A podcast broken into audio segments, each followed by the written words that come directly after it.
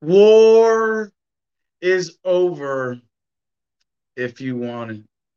With all due credit to John Lennon and Yoko Ono for their famous billboard campaign around the Vietnam War, war is over if you want. I think it is all the more relevant that we remind ourselves of this fundamental fact today potentially watching World War III unfold. And I guess from here in Gardenia, we, we got a pretty nice place to watch World War III from uh, in the mountains of Arizona. One of the best bug out spots in the country by any well researched survivalist. We are in a government free zone as much as it could possibly exist really within the continental United States. And, you know, I, I I've been doing I've been doing a lot of interviews about veganism lately because uh, I got I got bored in my echo chamber telling people about libertarianism, so I had to do something to stir the shit. And I, I, on this interview the other day, I said, you know what? I eat meat or not, I don't really give a fuck. Nearly as much as whether or not you're paying taxes. Yeah. One of the advisors to Richard Nixon for that era of the Vietnam War while watching protests go by the White House. Said it's okay. They can protest all they want as long as they keep paying their taxes. As long as they keep sending their sons and daughters to government schools to be propagandized with militarism, so that will they, they will join it to, to fight and die and kill for politicians. Isn't that crazy, dear? It's 2022.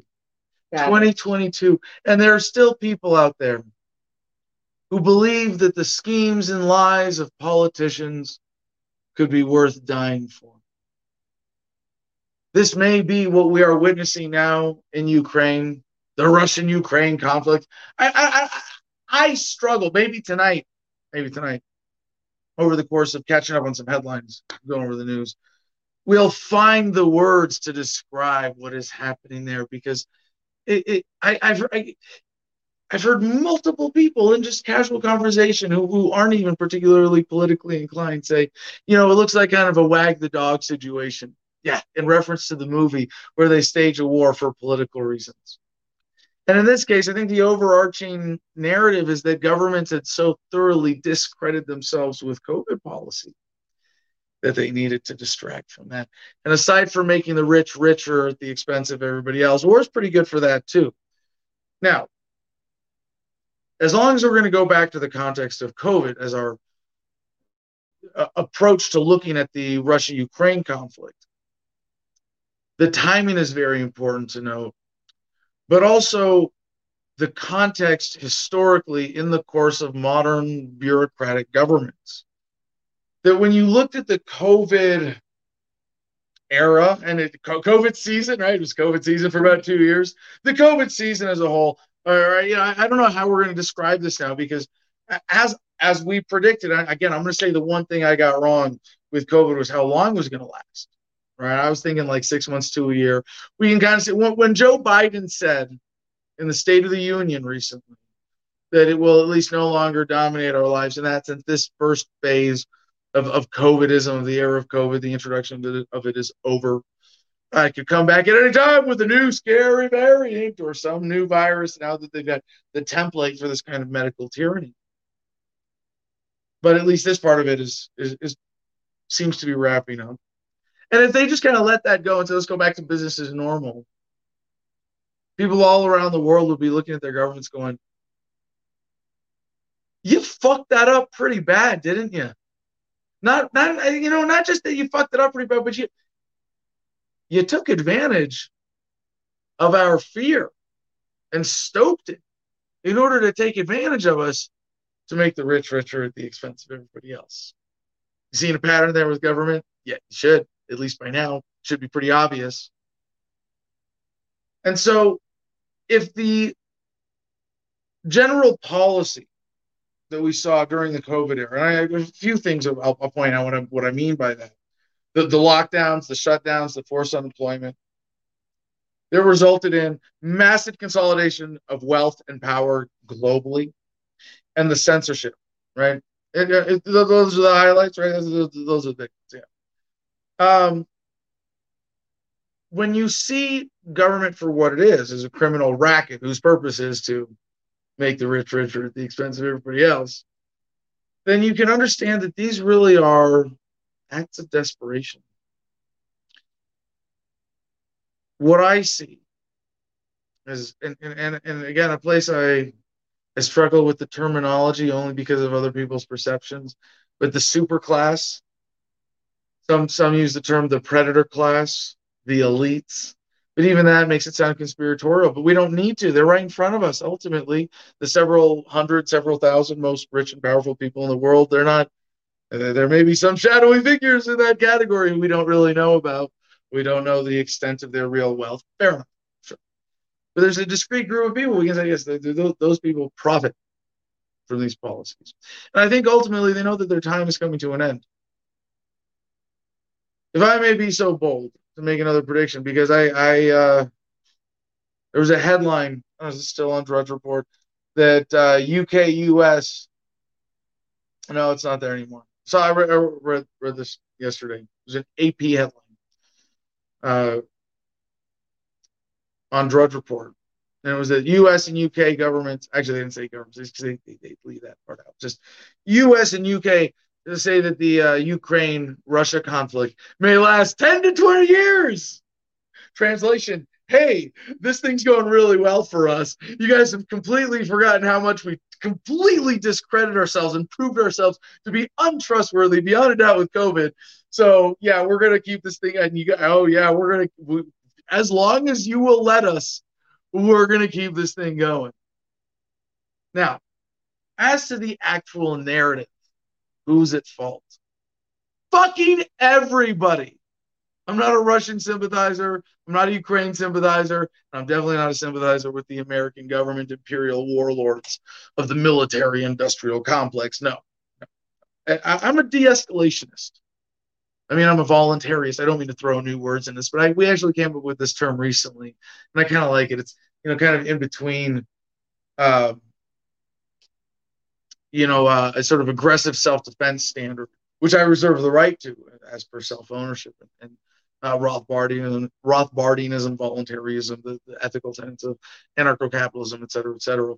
But uh, in terms of the preservation of value, uh, a, a, lot of us as libertarians who are drawn to this because it's it's it's tempted it's it's tempting with its simple answers. You know, the non-aggression principle, self-ownership, kind of explains everything about government and everything about ethics and everything that we care about in the world, even in terms of government policy and social policy. And the ideal of a world of voluntary society where all human relations are free of force, fraud, and coercion is very compelling. But we must acknowledge that there is a, a certain subjectiveness in the application in the concept of property rights. And here's I'll give you guys just I don't want to get too sidebarred on this because we got big war things to talk about, right? If someone is stealing food from you, let them think about that for a second. Yeah, you if, now if you're gonna starve, yeah, okay. There's there's there might be an asterisk on the statement, right? Yeah. That food is going to a starving child right out now. Or if no. it's getting out of hand. Someone is stealing a meal from you because they're desperate. Another human, fucking let them. It is not in the best interest of preservation of value to escalate that encounter. I'm not a pacifist, but I'm a de-escalationist. And in this sense, what I see around Russia, Ukraine is governments all over the world looking to escalate, looking to, to draw lines because they all benefit at very least from the distraction value of this. Every country, every government in the world that fucked up their COVID policy, I don't want to say fucked up, that did it really well, but that was that, that, that, that their people are catching on to how they they took advantage of the situation, right? They're going, hey, how can we get on this whole Russia Ukraine thing? We want to distract our people over here too. And I am. I like I, I joke about it, but like, are we are we watching World War III unfold from our perch here in the mountains of Arizona with Picacho Butte? Wow, like even right now, fucking gorgeous sunset happening. And look at it. There's even there's even like a prism in the clouds, you know, where it gets to you know, all the colors of the rainbow, like a little prism of light. Beautiful oranges, yellows, and blues. We got Mount Williams to the east. I spent all day on my chainsaw, cutting wood. You know, and if, if you watch the mainstream media, if you consume news, if you're a newshead, you're going to be walking around, oh my God, everything sucks and World War III is happening. It's terrible. But if you can maintain your head and a little perspective, there's a, there's a meme about this, and it's that that that super Chad guy with the big grin, like the super buff guy, oh. and it's like, isn't life wonderful? So like average news watcher on one side, is this little neurotic meth head looking guy, and then it's a, the the super Chad on the other side, and it says average life enjoyer. Life is wonderful. What a beautiful day. I think I'm going to go for a walk. Who do you want to be? And I'll tell you what, the super Chad attitude towards war is the right one. And it's the one that isn't contributing. Because even by buying into that negativity, that conflict nature of it, the sensational of sensationalism of, of the war, of the conflict, is to feed into it. So, what does it mean to be anti war? To really be anti-war. I mean, first of all, you got to stop paying your taxes. And I understand, and I, say that, I'm not even trying to add an, an absolute standard to that. Because if you hold a U.S. dollar, you're paying tax. You're paying the inflation tax while it's sitting in your hand. If you have U.S. dollars or assets enumerated in dollars in bank accounts, the stuff loses value as the dollar loses value because they print more for the war machine, for the government borrowing, spending, blah, blah, blah, money creation through the Federal Reserve System and fractional reserve banking, of course, which is actually, in, in a sense, the larger culprit, but it is the Federal Reserve and it is the coercion of government forcing this monetary system on the world that is backing it up that makes that theft possible. I understand if you live somewhere that has sales taxes, you better at least be doing your best to minimize your contribution to government that way. It's not nearly as bad as the income tax. It's not nearly as bad as what you pay out of payroll taxes out of out of a regular paycheck when the average working American is working for government at least half the year. You know, it's a that's a bitter pill to swallow, right? For you taxpayers out there, for you average hardworking Americans. Wasn't that Hillary Clinton's code word for white people?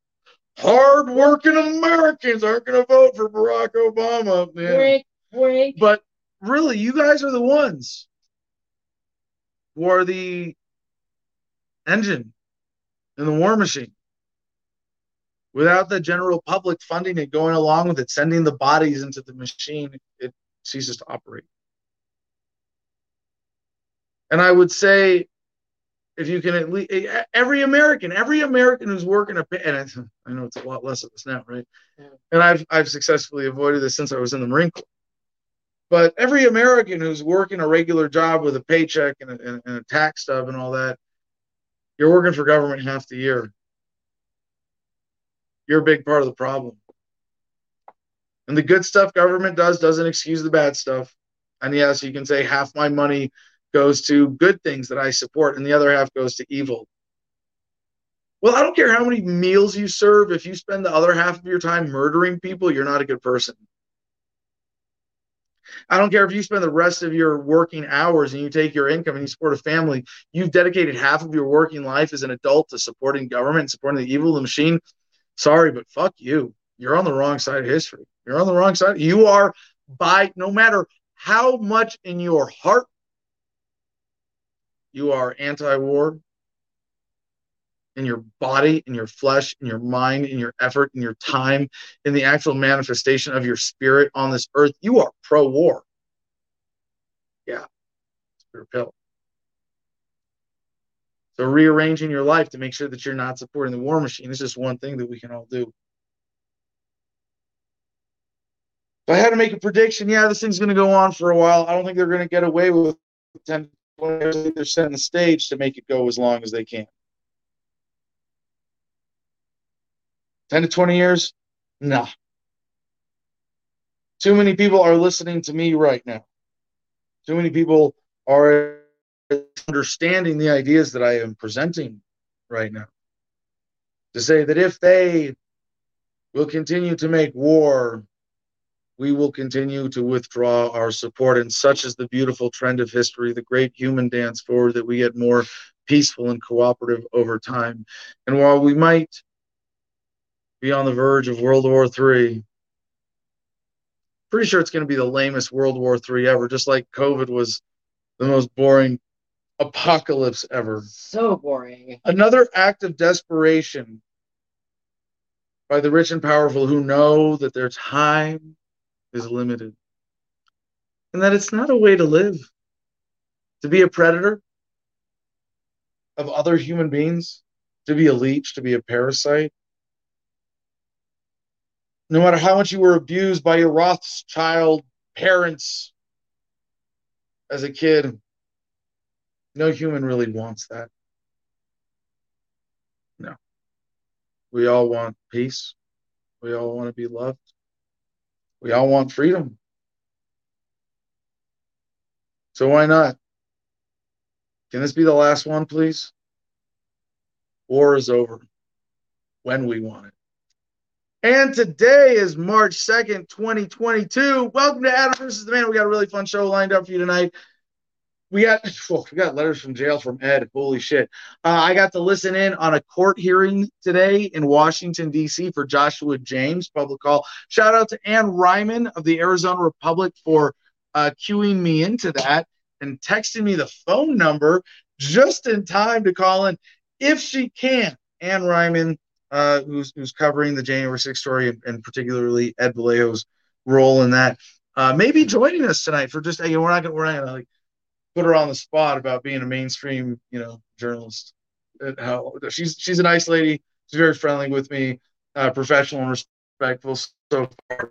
Uh, but to have a you know friendly journalistic conversation to catch up on uh, everything around January 6th and the legal proceedings in, in Ed's case. Uh, but Ed is in transit right now. Uh, what was the latest in the letter we got? He's somewhere. He's, moving. He left the last letter. It said we the 22nd. He was leaving the next day. So Mm. I don't know. These these took weeks to make their way to us. Yeah, today. And we did we check the mail? When did we check the mail last? Today. Friday? No, did we check yesterday? We didn't check it today. No, before this. But Thursday. We checked Thursday. So even if they were there Friday, we got two letters from Ed that are about two weeks late. Uh, I will be reading them carefully on the air, editing out a few sensitive details, but it's a pretty fun insight into Ed's situation. Uh, with the hearing today with Joshua James, it was him submitting a plea deal. So we're going to come back to that. We'll do a full recap. We got a very exciting guest tonight that Joey hooked up. Uh, Lillian Tenerhan. Is that what I'm saying? That? Turn, Turnahan. Turnahan. Founder of Delaware Cannabis Patients Coalition, organizer of the protests against corporate cannabis, aka the Columbia Care Rally. So it's going to be a fun interview. Joey's going to join us for this, getting kind of caught up on the the the last legal fronts of the war on cannabis. Like they're still they're still fighting this one. They're still what? Yeah. Well, there's a lot of corporate bullshit. There's a lot of back and forth with the regulations. There's um, like as we've seen, you know, where I've lived through the beginning of the end of the war on drugs in uh, California and Arizona. Uh, there's definitely a lot of and I gotta say, you know, for the people who I, I, we have a friend who's in jail right now. I don't know if he wants us talking about his case, but he was a, a dispensary owner in Washington State. And um, given the state of cannabis regulation, to be any kind of legally involved with the industry, sort of uh, you know, manager, institution, whatever, you got to love government paperwork. You know, like what is the service that a cannabis store owner is providing? It's not running a cannabis store it's maintaining the legal framework and beating back government to do that. And so the people who are attracted to that, the people at this point who have survived in that industry, aren't the activists. At least there are few of them left. We, are going to get into this again. Joey's had some cases with some great store owners, uh, things like that. Um, we're going to go over some of the headlines, tell you the story of the uh, the Cuck of Kiev. The Cuck of Kiev. Yeah. yeah. Um, Joey knows what I'm talking about. Um, but with that, let's get uh, Joey and Jim on screen here, shall we? For uh, let's, should we should we smoke some weed? You guys want to smoke some weed? What's going yeah. on, everybody? I'm glad. I'm just glad. I'm just glad that you don't believe, and I also don't believe that this World War III is going to end in the nuclear disaster, nuclear wasteland. You don't you don't think it's headed to that dramatic? It doesn't I mean, I, anyone's interest. World leaders throw off a nuke when the people that are going to suffer are the ones that they want to control. Mm. If they don't have anybody to control anymore, hold on, hold on, hold off. on. I'm going to explain this thing because there's something you guys are missing in this analysis. Now, I agree that it's generally unlikely that it's going to escalate to that point, but not for the reasons you stated. Because the analysis from a psychopath in power is they'd rather be king in a world with a million people than an average person in a world with 8 billion people. So if they got to kill, there there are people out there who, if, if they pre- if they could press a button and kill 90% of the world's population and then be king for the rest of their lives, oh yeah, in a heartbeat they would do it. Does that make sense? Yeah.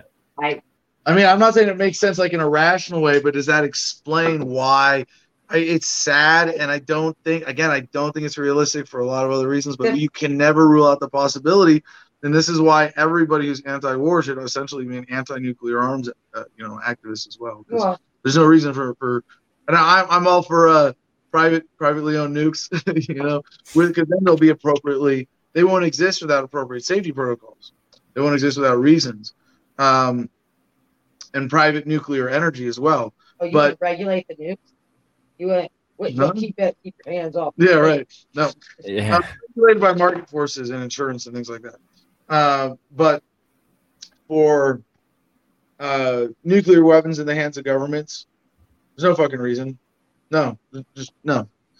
Colette Allen from across the pond in a nuke war. There's no well, among a select few in power, there can be, and that's why they exist. You know that and to maintain that power. But yeah, they they, I, I they'd rather be kings over eight billion than kings over as the countervailing factor, and that there that, that it's pretty hard to launch a nuke and survive and not be hung afterwards. Essentially, it's, right? It's like that's that's the greater reason, or not, right? That that the the I get comparison. I I don't know. I just feel like if the powers that be were going to allow that to happen. It would have happened by now. We've had nuclear, the buttons existed since the 60s, right? 15? Well, we got nukes in Japan. So if, if you're saying let's look at the argument from history or trends, it would be there will be limited strikes in at the end of a large scale war and by the way, the United States, the, the Allied powers, did not need the nukes. Japan was about to surrender anyway. All of the military commanders in the Pacific Theater said that tactically the nuclear bombs on Hiroshima and Nagasaki were unnecessary and that it really did amount to mass murder. Um, but that in that circumstance of the world having just gone through that war, also pre-internet, they were able to to sort of get away with the dropping the nukes. I don't think they could get away with dropping the nukes today not because they don't have that reason or that they wouldn't for for those ethical reasons, but that you can't do it without being hung afterwards. Basically, I you know uh, they they'd have to have a really good excuse, and I don't think with the, the transparency in the world of the internet that that's possible. It's not even. I agree. I agree. You don't think they could spin it off as a rogue general? Either way, I'm not going to talk about this for more than two hours tonight. And then I'm going to go back to my chainsaw tomorrow because life is fucking awesome. And I'm probably going to be on mushrooms. I got an um, idea. Let's smoke some weed every day. There you go, Jim. Every day.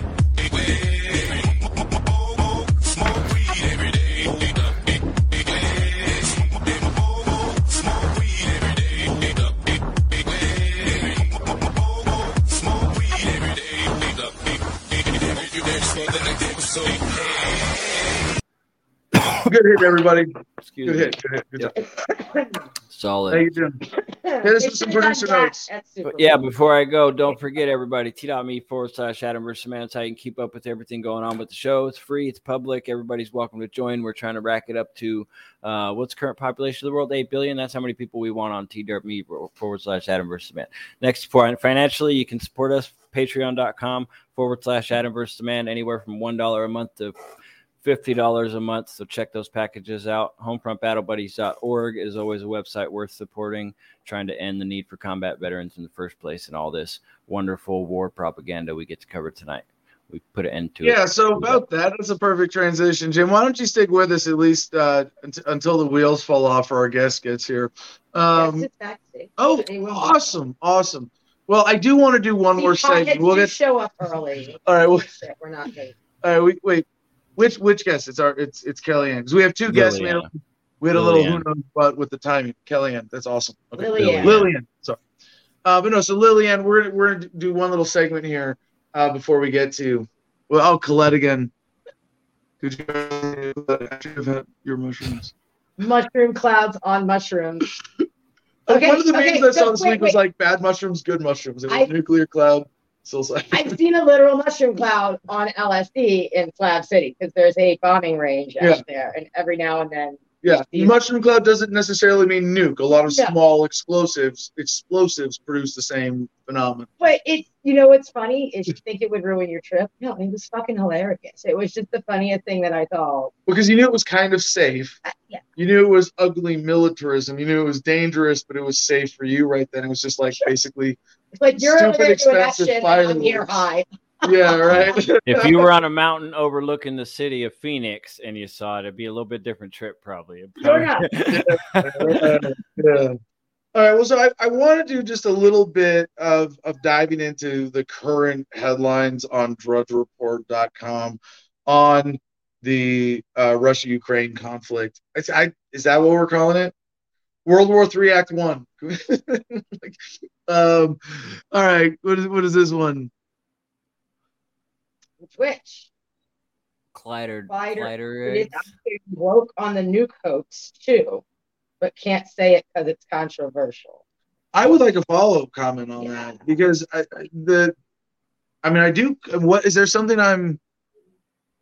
I'm the not saying. Are you saying the nukes aren't real and they're just using them for like to scare the population? Yeah, because I. I don't know. You I might have misread me. For this one. Yeah, please follow. What what exactly am I? I mean, because I I'm saying. Clyde I mean, Ride. The, that I just deciphered the name. Ah. Clyde Ride. R-I-D-B. I get it. Yeah, Clyde. Um. Oh, here we go. Here we go. Yeah, as right. a control mechanism. That's that's what. Okay, you know, but I don't have any problem saying that. I mean, th- there's some weird theories about nukes, like the moon landing didn't happen, kind of shit. Um, I don't subscribe to any of those. I believe the nuclear program.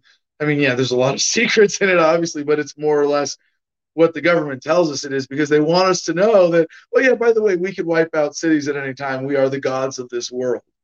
Um, so I don't, I don't think there's any particular hoax except the general hoax of the necessity of them, the, the hoax of mutually assured destruction, the more underlying hoax of militarism itself, which I am happy to call out and always looking for more effective ways to call out and address because my understanding of that is actually very important to my motivation. I mean, right now, I'm more motivated than ever to trim trees and stack firewood because World War III has started. You know, like I, I'm all the more committed to what is important to me in my principled life to say I'm not going to contribute to this. I'm going to speak out against it but I'm also not going to contribute. Like I, this is it. Like I, I'm going to do a weekly podcast. I'm going to show people a better way to live and a better perspective, and understanding, I guess that you know those principles of de-escalationism and anti-militarism are whew, absolutely central, critical to my message. Absolutely. If I'm missing something, please, please, please put it in the comments. Um, anything that can bolster that that dynamic of my message. I, I want to get I want to get more effective in it. And I want to find the words like even now. Um, I mean, it's it's always changing. I mean, I've always had the understanding and the words to satisfy my understanding. But in terms of like, yeah, is this is this World War Three Act One? Is that is that how we prevent it from escalating too much? Is that we start calling it that? Is that is that the best way for someone who's anti-war and de-escalationary to to perhaps like escalate or sensationalize in a sense, but it, it's it's a war that's already got Russia and the United States involved. And and I pointed this out on Twitter today, by the way. Like there's another another fundamental underlying point of all this is when government tells you to hate someone, the last thing you should do is hate them. The last thing you should do is hate anybody. Is that I just erase it from your life, right? I should hate way harder than the one my grandpa, yeah. Poppy told me kill him with kindness. And I thought that was nonsense, but But when you're nice to somebody who's like picking on you, like especially like you think like a lunchroom scene when you're a kid, and they're just Bobby's being really mean to you and totally unnecessary, and you just smile and like go buy him a chocolate bar from the vending machine. He gets pissed and it's hilarious. And then he looks like the idiot at the end too. And you still walk away knowing that you loved your friends. Everybody's your friend. Yeah. Doesn't mean you have to have them directly in your life, but they can be your friend. Yeah, and even in one of the sort of snarkier meme channels that I subscribe to on Telegram, um, there were people trying to convince the uh, you know the blonde Nordic cat icon dude to support the war, and he just said, "No, no more brother on brother wars." And then you go, "Well, where does that stop?" Oh shit, we're all brothers. You know, like, oh yeah, that's the whole human family. Uh, but one thing I, I I posted on Twitter today at Adam Kokesh. Uh, and yeah, there is some snarky dynamic to my content that is on Twitter and not on my Telegram channel sometimes, unfortunately. Uh, but no, we do keep the Telegram channel as my main destination for content, of course. But I, I, I took a couple screenshots just from Googling the rank of world GDPs. And the do you know this, Jim, Joey, off the top of your heads? What's uh, U.S. GDP? I have no idea. Yeah, uh, acknowledging that money is real. like money's like birds. Money's for the birds that also aren't real. That the connection. What? That the connection. I'll guess twenty point nine trillion. That are also not real. What is it? Twenty point nine trillion. Yeah, that's right. Just a guess. That, that's that's a really good guess off the top of your head, Jim. Twenty point nine four. The, the number that I, that I found uh, was uh, 20.49 trillion. So we'll say 20 and a half. And Russia isn't even in the top 10 largest economies in the world. They're number 11. And what they make up of the world economy is tiny. And their actual GDP is 1.48. So we'll say 1.5. 1.5 versus 20.5. That's a 14 factor difference. The United States and the military that is supported by its economy has 14 times the economic weight behind it as the Russian military. This has bothered me since I figured this out like years ago. It's bothersome. Like that they have like we are we have been fooled as Americans by the presentation of American history in government schools to think through the lens of the Cold War and World War II as America and Russia as these two great competing superpowers. And it would actually be much more accurate to describe Russia as a satellite of the American empire, which makes you go, fuck, this is all staged. Or perhaps controlled by the same members and string pullers in the super class, in which case you go, fuck, this is all staged. Either way, it's you, it's the same people behind this shit, and you don't have to have anything to do with it. You know, you can elegantly sidestep this and say, you know, I'm I'm not going to be a part of it. I'm not going to be the average news reader. I'm going to be the average life enjoyer. And so, to the headlines, to uh, to Drudge Report, uh, reports Russian troops surrendering without a fight, running out of food, fuel.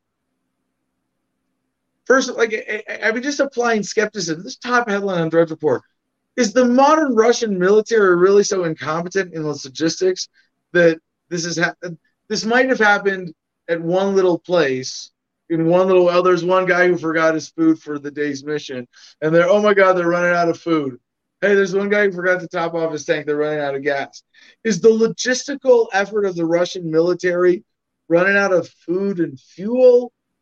Like, no, this is a headline intended to paint the bad guy as incompetent.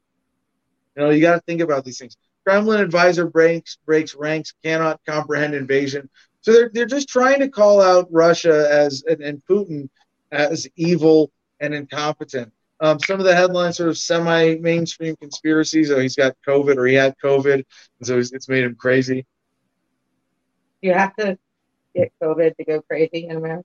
Is that uh, what does it? Is it catching the COVID or? but I, I do want to make one prediction in all of this is that at least for my, you know, casual analysis of what I know of, of, of Putin personally, the I don't mean I know him personally. I just mean what I actually personally know of, of, of Putin and and him, um, and uh, what I know about Biden and how the U.S. military machine makes decisions. Putin's setting us up for something. I say us, the U.S. My bad. Putin is you say Biden or the machine, the like. He's going to use this to get everyone's attention, and then dump a bunch of documents that prove is a war profiteer who was laundering money through Ukraine, or that the whole history history of Ukraine is based around you know money laundering through the Biden family or the modern whatever it is, and and that's going to blow the lid off of things, and and then he's going to be able to say, look, in, in all of our invasion of Ukraine, we actually really seriously minimized human casualties, and we did it in order. To, and, and holy shit, there's going to be this this big reveal, and I I mean I'm I'm not cheering for Putin, um, because he's a fucking evil dictator. Like, yeah. But then so is Joe all? Biden, you know. But I'm I, in a sense I'm cheering for the possibility of of that prediction coming true. I'm cheering for the possibility, even if it's not from Putin himself, that somehow there's going to be some big reveal in all this, and maybe the the reveal is hey, you know, remember post World War III and post COVID, we can't trust government with our health. We can't trust government with our security. Oh, and since they destroyed the world economy, we can't trust them with our money. So we're just going to stop doing this big bureaucratic, centralized, coercive government thing. Okay, uh, maybe that's it. And we got, and, and I'm excited. We can't trust. You know, to see that we're getting to that point. Oh my gosh. Wow. All right, so just a few more headlines here.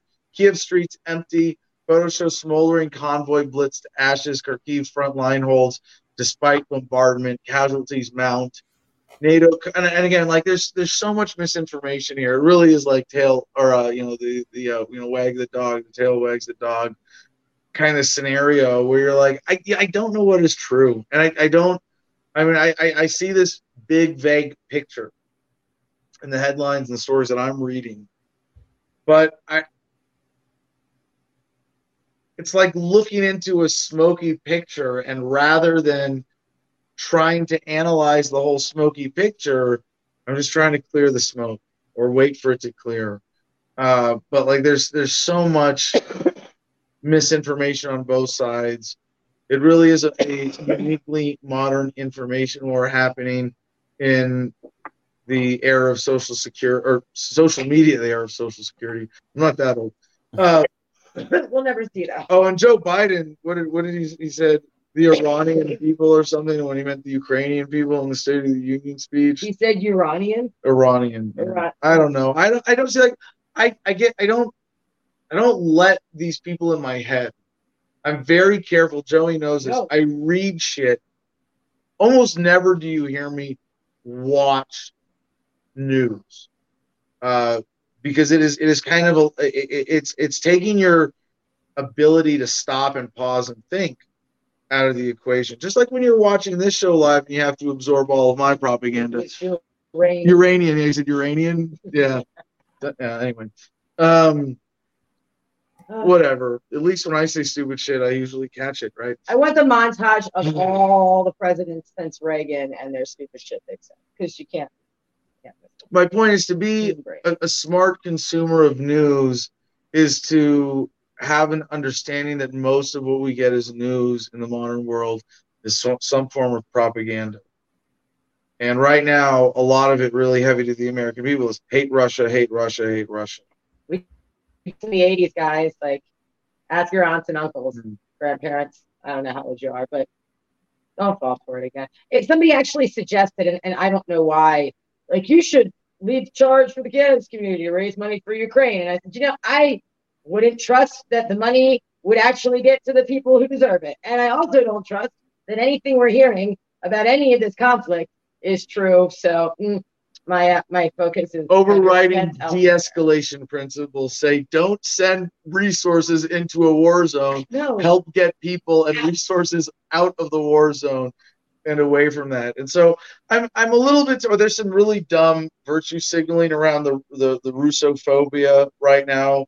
Uh, one of them being like they they uh, we're not going to stock Russian vodka at liquor stores. Did you see that? like you, you already bought them. First of all, like that's the top shelf. They were taking it shit. off the shelves or anything that looked like Popov. It sounds Russian. You aren't going to buy it. Uh, but yeah, dumb, typical American virtue signaling. That's going to happen. Uh, by the way, if anybody feels the need to get rid of any Russian products, especially vodka from their stores, and want them properly disposed of, really, especially the vodka, you can send it to Adam Kokesh, 479 Park Avenue, Ash Fork, Arizona, 86320 uh, dash 0973, please. We'll take care uh, well, we will dispose of it properly. Is there rum made in Russia? I don't know. Why is the rum always gone? It should be. There was this Russian anyway. vodka called Murnaya that came off the back of a truck with no tax stamp in Baltimore for a while. They but, uh, will... uh, made the Stevie Wonders, I call it, because I just it was delicious. It was delicious. so, bravo to black market Russian vodka. Yeah, yeah. So, a few more here. Uh, NATO, the next headline. Oh, one more thing about social media. I think Facebook said they were banning or deprioritizing or not putting in people's feeds, something, some combination of that. All uh, posts from Russian state oriented or associated outlets like RT, my former employer's Russia Today. Um, and I'm, I'm kind of torn on this. I mean, I don't care to get into the analysis too much, but it's like, shouldn't we listen to our enemies? I don't you want to know what your enemies are thinking? Because now maybe in social media it's a different kind of well, it's a propaganda war. We have to defend our people from misinformation from the enemy who we know is lying to us and but they are they've already given up the idea of, of Facebook being like a fair, open, free conversation anyway. So maybe there's some justification for this and some warped analysis, but in general, again, free speech, open platforms. Eh, you know, if you can if you can censor Adam versus the man off YouTube, why can't you censor the censor the Russian government off YouTube next? Okay. And when you're talking about the government, whether you like it or not, to a certain degree as a representative, or as an ANCAP might say, the the hostage holders of a large population, you should probably fucking listen to them. You know. The next headline here, perfect. Coming up next, NATO countries pour weapons in, risking conflict. Yeah, no shit. Sports stars join fight. FAA bans Russian flights. USA puts on show of force with dozens of fighter jets. Didn't we hear some of those overhead here over the I forty corridor recently. Serious air traffic the other night. World War Three is at least mildly annoying here in Ash Fork. Uh, USA. Okay, well, Biden cancels ballistic missile test to demonstrate restraint. Uh, mood darkens in Moscow. China propaganda machine now cranking for Putin. Beijing asked to delay war until after Olympics. And I'm actually kind of glad that that was included with these these headlines as those last two because China is the actual number two economy in the world. If we go back to those numbers, number one, USA 20.5 trillion, and then GDP for China at number two, 13.4 trillion. And this, I think this one's a few years old um, because what they're supposed to pass the US by 2025. I think the gap is a little narrower now. Jim had better numbers there, but then it's a major drop off. Can either of you guys guess who number three is? play a little geopolitics. Russia's 11, remember? Japan. Uh, Japan, yeah, Japan. Jim's Jim's sheet. Japan's Japan's number three, but it's a huge drop off to five trillion. And then there's a few other majors. This is you know the BRICS, uh, Brazil, Russia, India, China, um, Germany. Before that, four trillion. They'd be up there, no? Canada's number ten. Actually, Canada's bigger than Russia for that, barely with 1.7. Uh, but UK 2.8, France 2.8, India 2.7, Italy 2.1, Brazil 1.9, and then Canada rounding out the top 10 at 1.7, Russia number 11 with 1.5 trillion. So just quick preview there or, or, quick review of the relative scale of the world's economies. Um, and, and one of the pictures I shared has this, this, this great percentage breakdown um, that shows as, as, a whole, the USA, and this is very limited metrics, and in a way I don't endorse the metrics, but to the extent that these metrics are real, the US is 25%. Um, countries 11 through 15 altogether, it's down to 8%. You know, uh, it, it, it really is a uh, an exponentially ex- increasing kind of curve of distribution. Uh, but then when you see two at the top with the United States and China, outsized all outsized to all the uh, with respect to all the others, you know that those are going to be the dominant forces in geopolitics. My final point on this is that clearly China's role in this has yet to be truly revealed, and I think it's going to be uh, a lot bigger than the mainstream news has acknowledged or has any idea of thus far. Anything else before we get to our guest, then, Joey? Uh, Fina is watching on Switch. She says boycott Babylon. Oh, now my computer's working again. She says boycott Babylon. Well said. Well said. Thank you, Fina. Very well in tune with the theme of today's show. War is over, and uh, great way to segue to our guest. Shall we? Let's get. Uh, keep Jim. Just just replace yourself with Lillian we're, yeah, we're, I'll take my ugly mug off, put a much prettier face in my place. Wherever you want to put her You're on the screen is fine. You're beautiful. Um, but yeah. All right. All right. Are you there? Excellent. Hi. Let, Thanks hey, for hey. having me on. You're very welcome. Thank you for the work that you are currently doing. I'm going to read your introduction just to set the stage here before we jump into this. Lillian Turnahan is the founder of Delaware Cannabis Patients Coalition and organizer of the protests against corporate cannabis, aka the Columbia Care Rally. She says Columbia Care, a multi-million dollar cannabis operation, is abusing patients for profit. Shocking. That happens in America. And to actively lobby against Delaware's legalization bill due to the language not granting them priority in the recreational market, and she refuses to accept this for her community. Lillian, thank you for joining us. If you if you don't mind, maybe start with some some personal background you know, explain how you got into this role and your, your personal history with cannabis while uh, Joey and I sit here and smoke weed. Okay. Um, all right. Well, to start off, um, you know, I grew up here on the Eastern Shore. Um, at a fairly young age, I was diagnosed with post traumatic stress disorder. So then I started, well, after numerous pharmaceuticals being unsuccessful, I ultimately switched to medical cannabis and then it just became solely medical cannabis. And throughout my time as a patient, I noticed numerous issues with the program here in Delaware. And so I wanted to voice my thoughts about that and then found out that other patients felt the same way. But what i really noticed is that like i have the ability as where some patients conditions are much more severe they don't have the ability to make it out of the house to lobby and meet with their legislators or to meet with other patients so they're really limited. So i took this opportunity that I have to really voice the concerns in the medical cannabis community um, through the help of other agencies here in Delaware um, that have been very supportive, such as Delaware NORML and the Delaware Cannabis Advocacy Network. Um, so that's really how I got started out. And then through other measures, I became passionate about um, recreational adult use legalization. And so we really started pushing for that. And that's why I'm here now. Um, I actually developed a passion for law and just finished up an undergraduate in legal studies. Um, and then I'm going to further that so I can hopefully take, you know, my work for cannabis reform to the next level.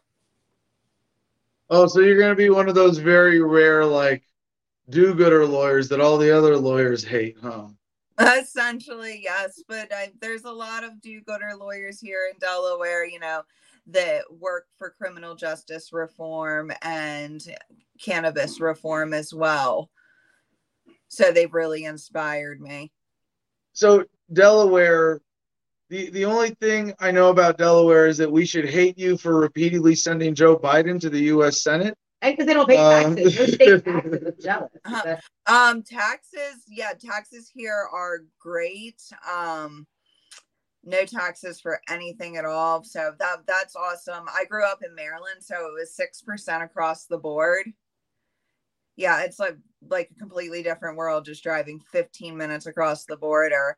Um, but right now we do have um, a current bill in um, the Delaware um, House. Um, we are have HB 305 um, that's looking to legalize adult use um, or sorry um, recreational um, adult use cannabis um, but our primary issue is columbia care here within the past few weeks has quietly kind of planned this sneak attack they've hired um, lobbyists um, that have connections here in Delaware. So they're actively lobbying our lawmakers, which I feel is absolutely disgusting, considering that this entire movement has been a volunteer effort, you know, grassroots, born here in Delaware, fought by Delawareans.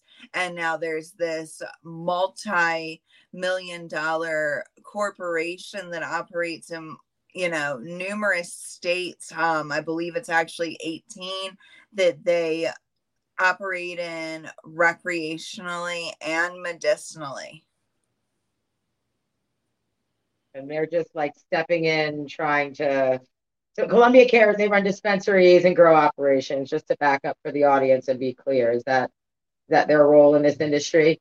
yes They they, actually they run um all the way across the board they manufacture and um they they cultivate manufacture and then they also run the dispensaries as well so they hold a monopoly here in delaware the only um thing that's really protecting us is that we do have a third party testing facility but you know there are some questionable people involved with that and a lot of you know hidden information that won't be divulged to patients to clarify you know what connections are there you know it's such a small state.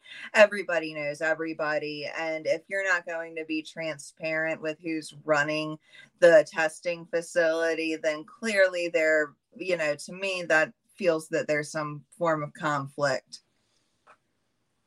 Yeah, that's, that's isn't that normally public knowledge? The owners of corporations and businesses, it's public record, isn't it?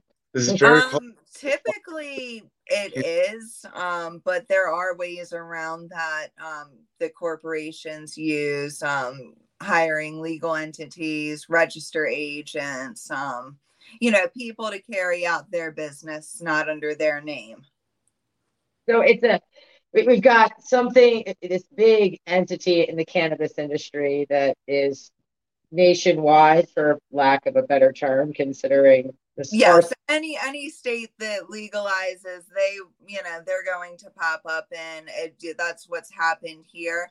But see the issue here is delaware is trying to not make the same mistakes that other states have made. Um, so there's social equity and micro business um, language within the bill which will grant opportunities to Delaware entrepreneurs and uh, most importantly, those impacted by the war on cannabis. And that's extremely vital, you know, within legalization is to provide access to those who have fought for cannabis reform before, you know, it was cool. But now, you know, everybody from, you know, you have your individuals, you know, your tie dye hippies, you have people of color, and you have all these people that have fought for legalization, but are, you know, these corporations, you just have a bunch of people in suits and ties and fancy clothes, clothing driving Teslas. And, you know, those aren't the people that were out here risking their lives and their freedom for cannabis reform and i think it's just disgusting that they come in and they you know steal it from the people that have been there since day one or you know the children or grandchildren of those that have been impacted. A lot of the activists who, who I've had the honor of knowing in the space have dabbled in various forms of like corporate license, legal, medical, rec, whatever, and they just get kind of pushed out of it because they get, you know what, we're competing with assholes who just are better at fighting for, you know, the legislative advantages and filling out corporate paperwork and working the bureaucracy to their advantage. so money no, most definitely. It, it, take, it takes a lot of money for the application process. But see, and that's exactly what Columbia Care wants is, you know, they're trying, you know, their PR moves. Oh, yeah, we're cool with legalization. It's great. But they're not cool with legalization. They don't support it unless it provides them priority. They want to cut line in front of, you know, the Delaware entrepreneurs, you know, that are going to be accessing the social equity and micro business licensing. And as we've seen here in Delaware and other states, they just they, they set the market, they set the market prices and they don't want to have the competition terrible. You you plan a rally around this, right? Is that you're kind of taking taking that yes. role of organizing the people? What's what's going on with that rally? I I love a good rally. I'm glad. good maskless rally too. Those are fun. That's judgment. Yeah. Yeah. Um, well, the, this Saturday, um, March 5th at 10 30 a.m., we're going to be out at Columbia Cares Rehoboth location, um, right there at the beach. It's going to be beautiful weather, and we're going to uh, rally against um, corporate cannabis. And, you know, we are going to show them that we don't agree with their measures to you know, impede everything that Delaware activists have been working towards. You know, we've volunteered our time and have worked tirelessly towards the goal of legalization and, you know, legalization benefiting those who have been impacted and that want to start up in the industry. Um, sorry, I just lost my train of thought there for a second. Um, Stoner moment. Happens yeah. Well we want to get out there make people aware um, because they've been doing it very quietly you know a lot of activists um, you know it took them a moment to see what was going on um, and then once word spread we're trying to get it out there to the general public. We want our legislators to know that we do not stand for it um, so i just urge all delawareans to reach out and contact their legislators and inform them that you know we do not support Columbia Care's efforts to change the language of the bill. Um, we don't appreciate that they are lobbying our legislators. You know, we are the ones that reside in this state and they need to hear us out. So I just urge you to support, you know, all Delawareans to support their legislator or contact their legislators and support of HB 305. So is there any other particular? I have a couple questions about this rally. Is, it you're saying support 305 to defeat this this other particular bill, and I, I assume it's a general call to.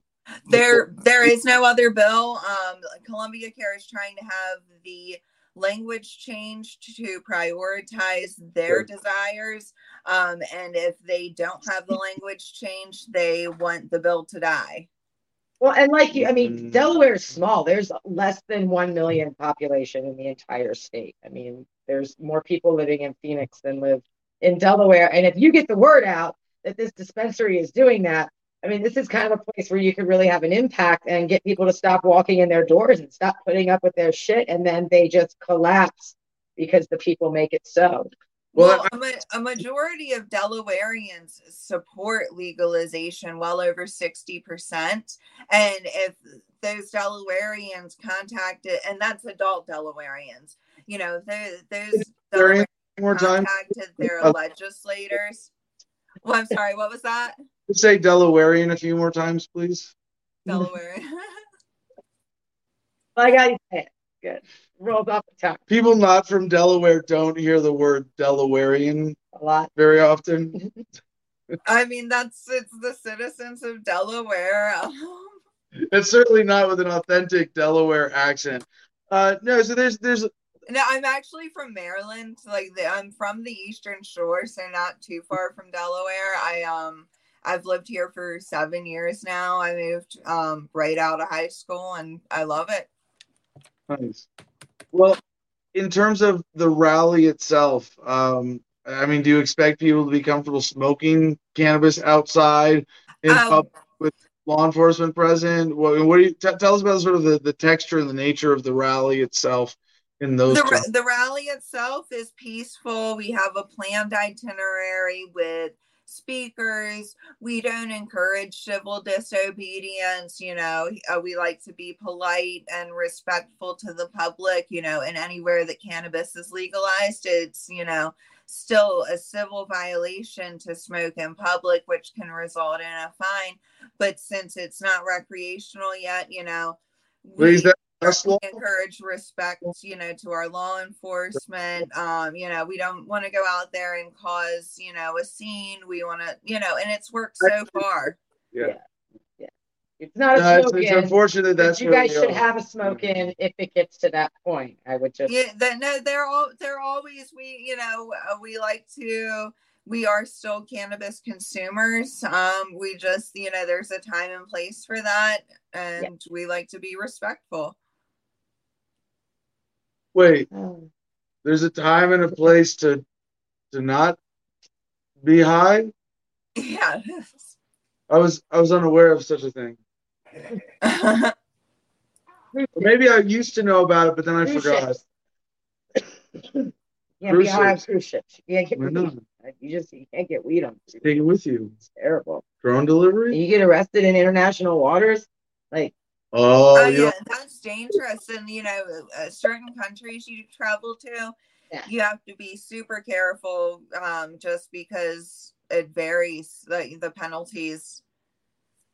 Yeah, no, No let- let- that- let me- about that. It's tempting in the United States to be like, well, weed is mostly practically legal for most Americans, but there's still a lot of bullshit like what we're seeing in Delaware in the industry, like in, in, in every state. I mean, there's no state where we can be like, yeah, there's a great free market that's, DC, you know, community. Mm. DC, They still have to pull all sorts of bullshit. not a state. No, they don't. Oh, they okay, just have to use the right Well, language. no they don't have to pull any bullshit. It's incredible. I Do they pay taxes on it?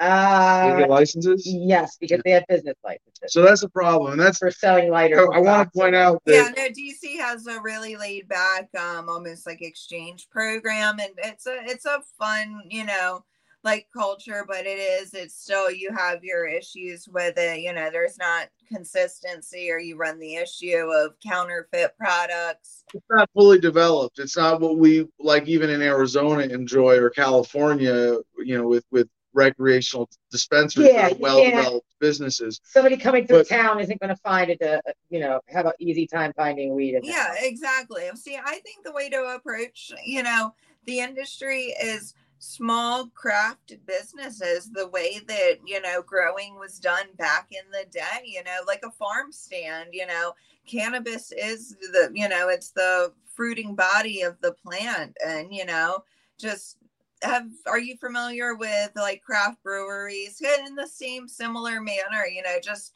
small you know ha- cared for plants, you know, grown with love. I know that sounds corny, but I think that's what it should be. You know, you should have a passion for it and you should love what you do.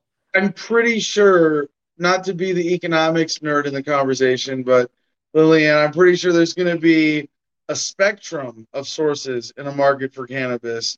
They're going to be, I see what you know what I want.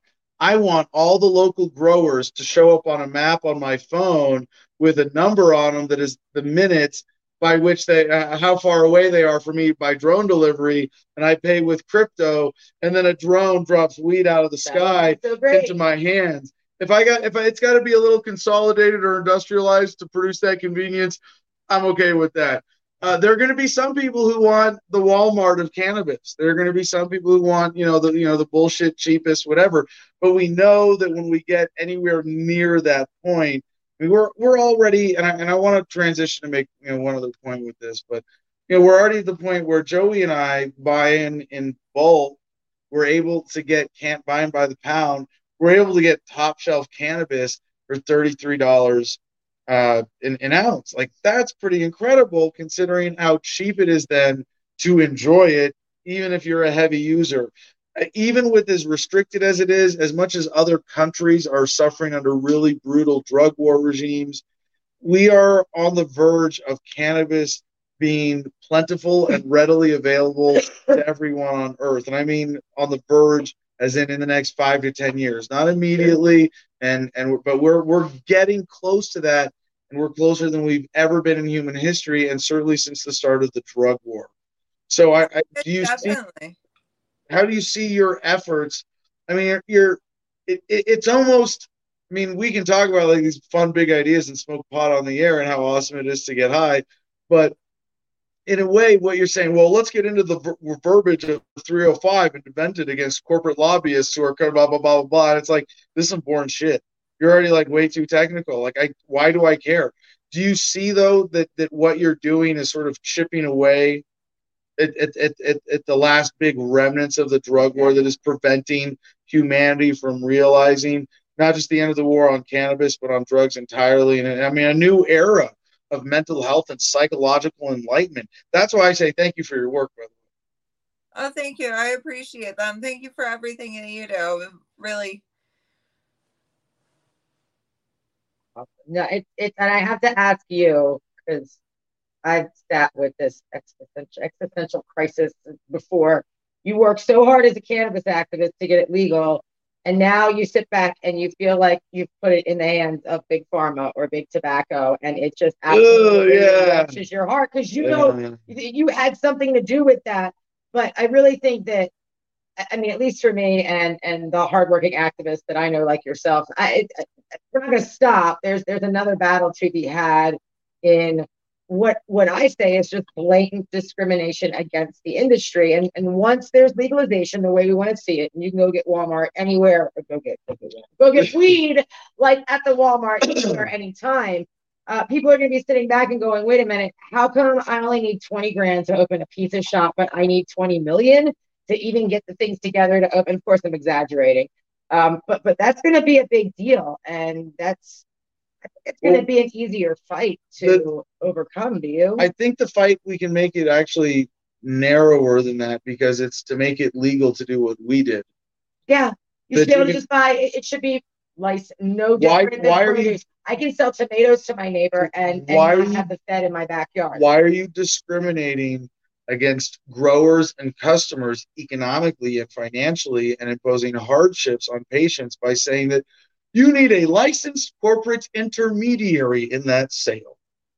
And, well, and so I think even even in a world of specialization and varied grows, like that that app idea that there would be micro grows everywhere and you could have a huge variety available. Like Uber weed, weed, Uber, yeah. Uber weed. Well, it, it would provide cannabis. See, a lot of patients, you know, have trouble affording their cannabis due to their various different ailments um you know social security and disability does not you know it's not sustainable to buy out of pocket medicine so you know i think we're going to see a push towards um covering cannabis being covered by insurance as mm-hmm. well as you know more if the laws were less stringent in the states that are already there, you know, aside from Delaware, you know, helping your neighbor with can because not everybody's going to be a skilled grower. And that's, you know, that's the sad fact is there's a lot of people that won't be able to provide their own medicine, even if the right legislation's passed.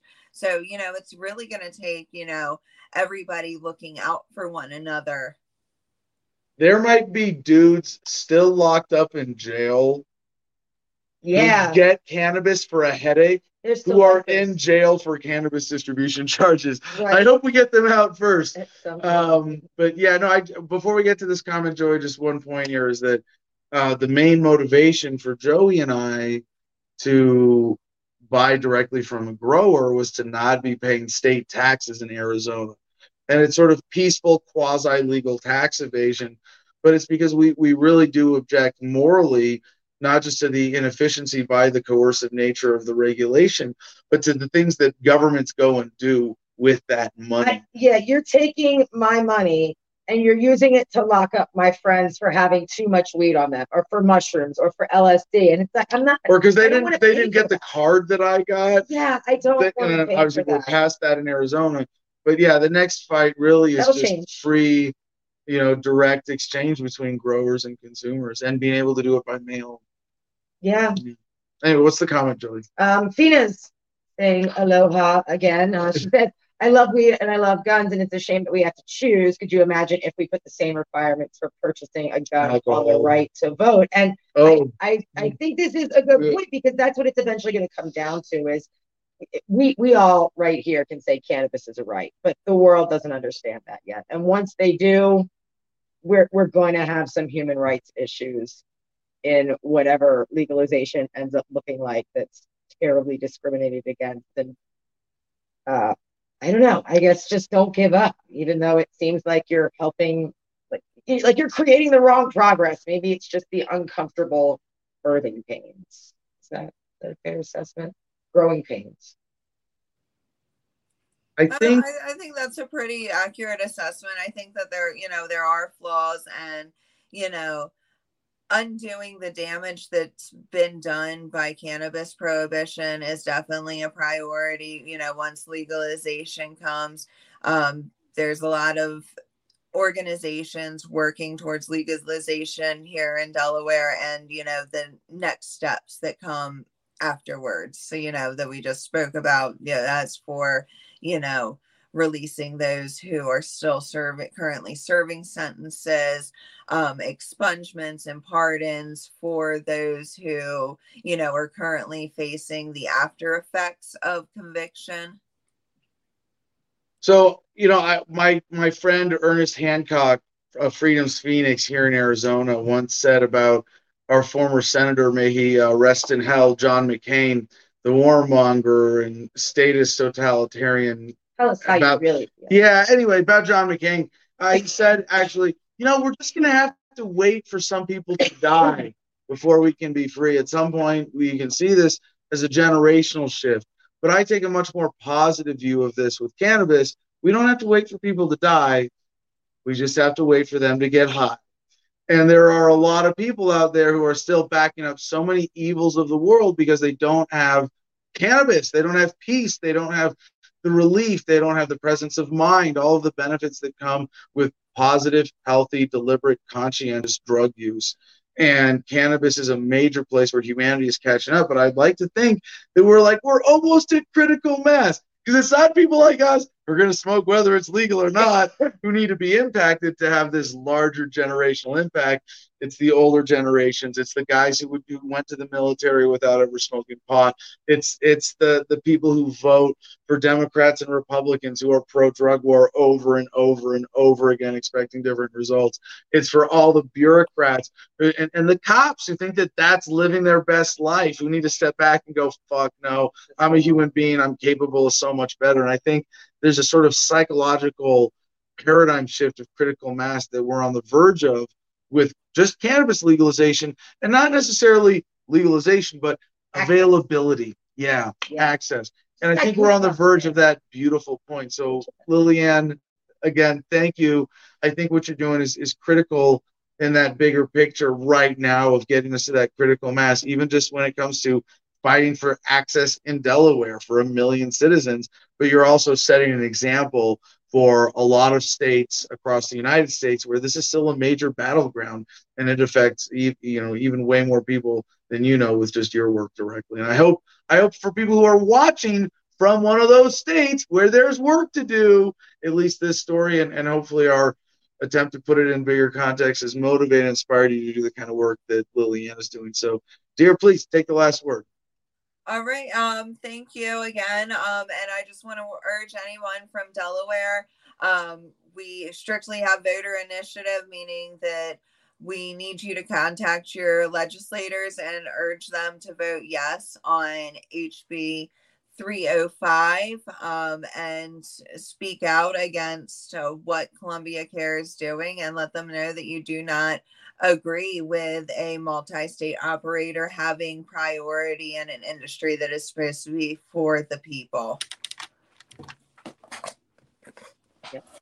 Yes, beautiful. Oh, great branding. I love it. Love Green that. with black and white. Very sharp. Yes. Great yard signs. Oh, yes. Yes. Oh, oh. with the state. Oh, it's like I want a t shirt. I want a t shirt. Where totally. do I buy a t shirt? Totally. Um, the Delaware Cannabis Ad, Ad uh, Advocacy Network does a fundraiser by yearly. So the next time that they do one, I will go ahead and share a link. And if there's yard signs available, I will post a link um, under this video. A yard sign. I mean, not not to put out. Obviously, it's irrelevant. I want a yard sign as an as, as an historical relic of your effort, and I want to buy one to support you. So I hope we can figure that out. Yeah. Okay, great. Yeah, I'll go ahead and I'll I'll attach a link and stay in touch. Awesome, awesome. Thank you very much. Keep up the great work. Thank you. All right, we have to transition to a slightly heavier topic right now. Uh, we're going to come back for two more headline segments and go through the headlines in the producers club. Um, I don't have any. I don't have any other headlines prepared other than other than what I pulled up, you know, at the last second for, for, my rant about war. Out of your hand um, in like four days.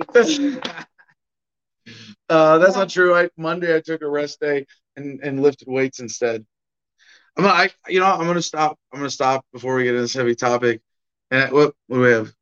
Heavy topics. we'll read that. Lisa Adams says, I appreciate all of the discussion, but I've been waiting to hear about Ed.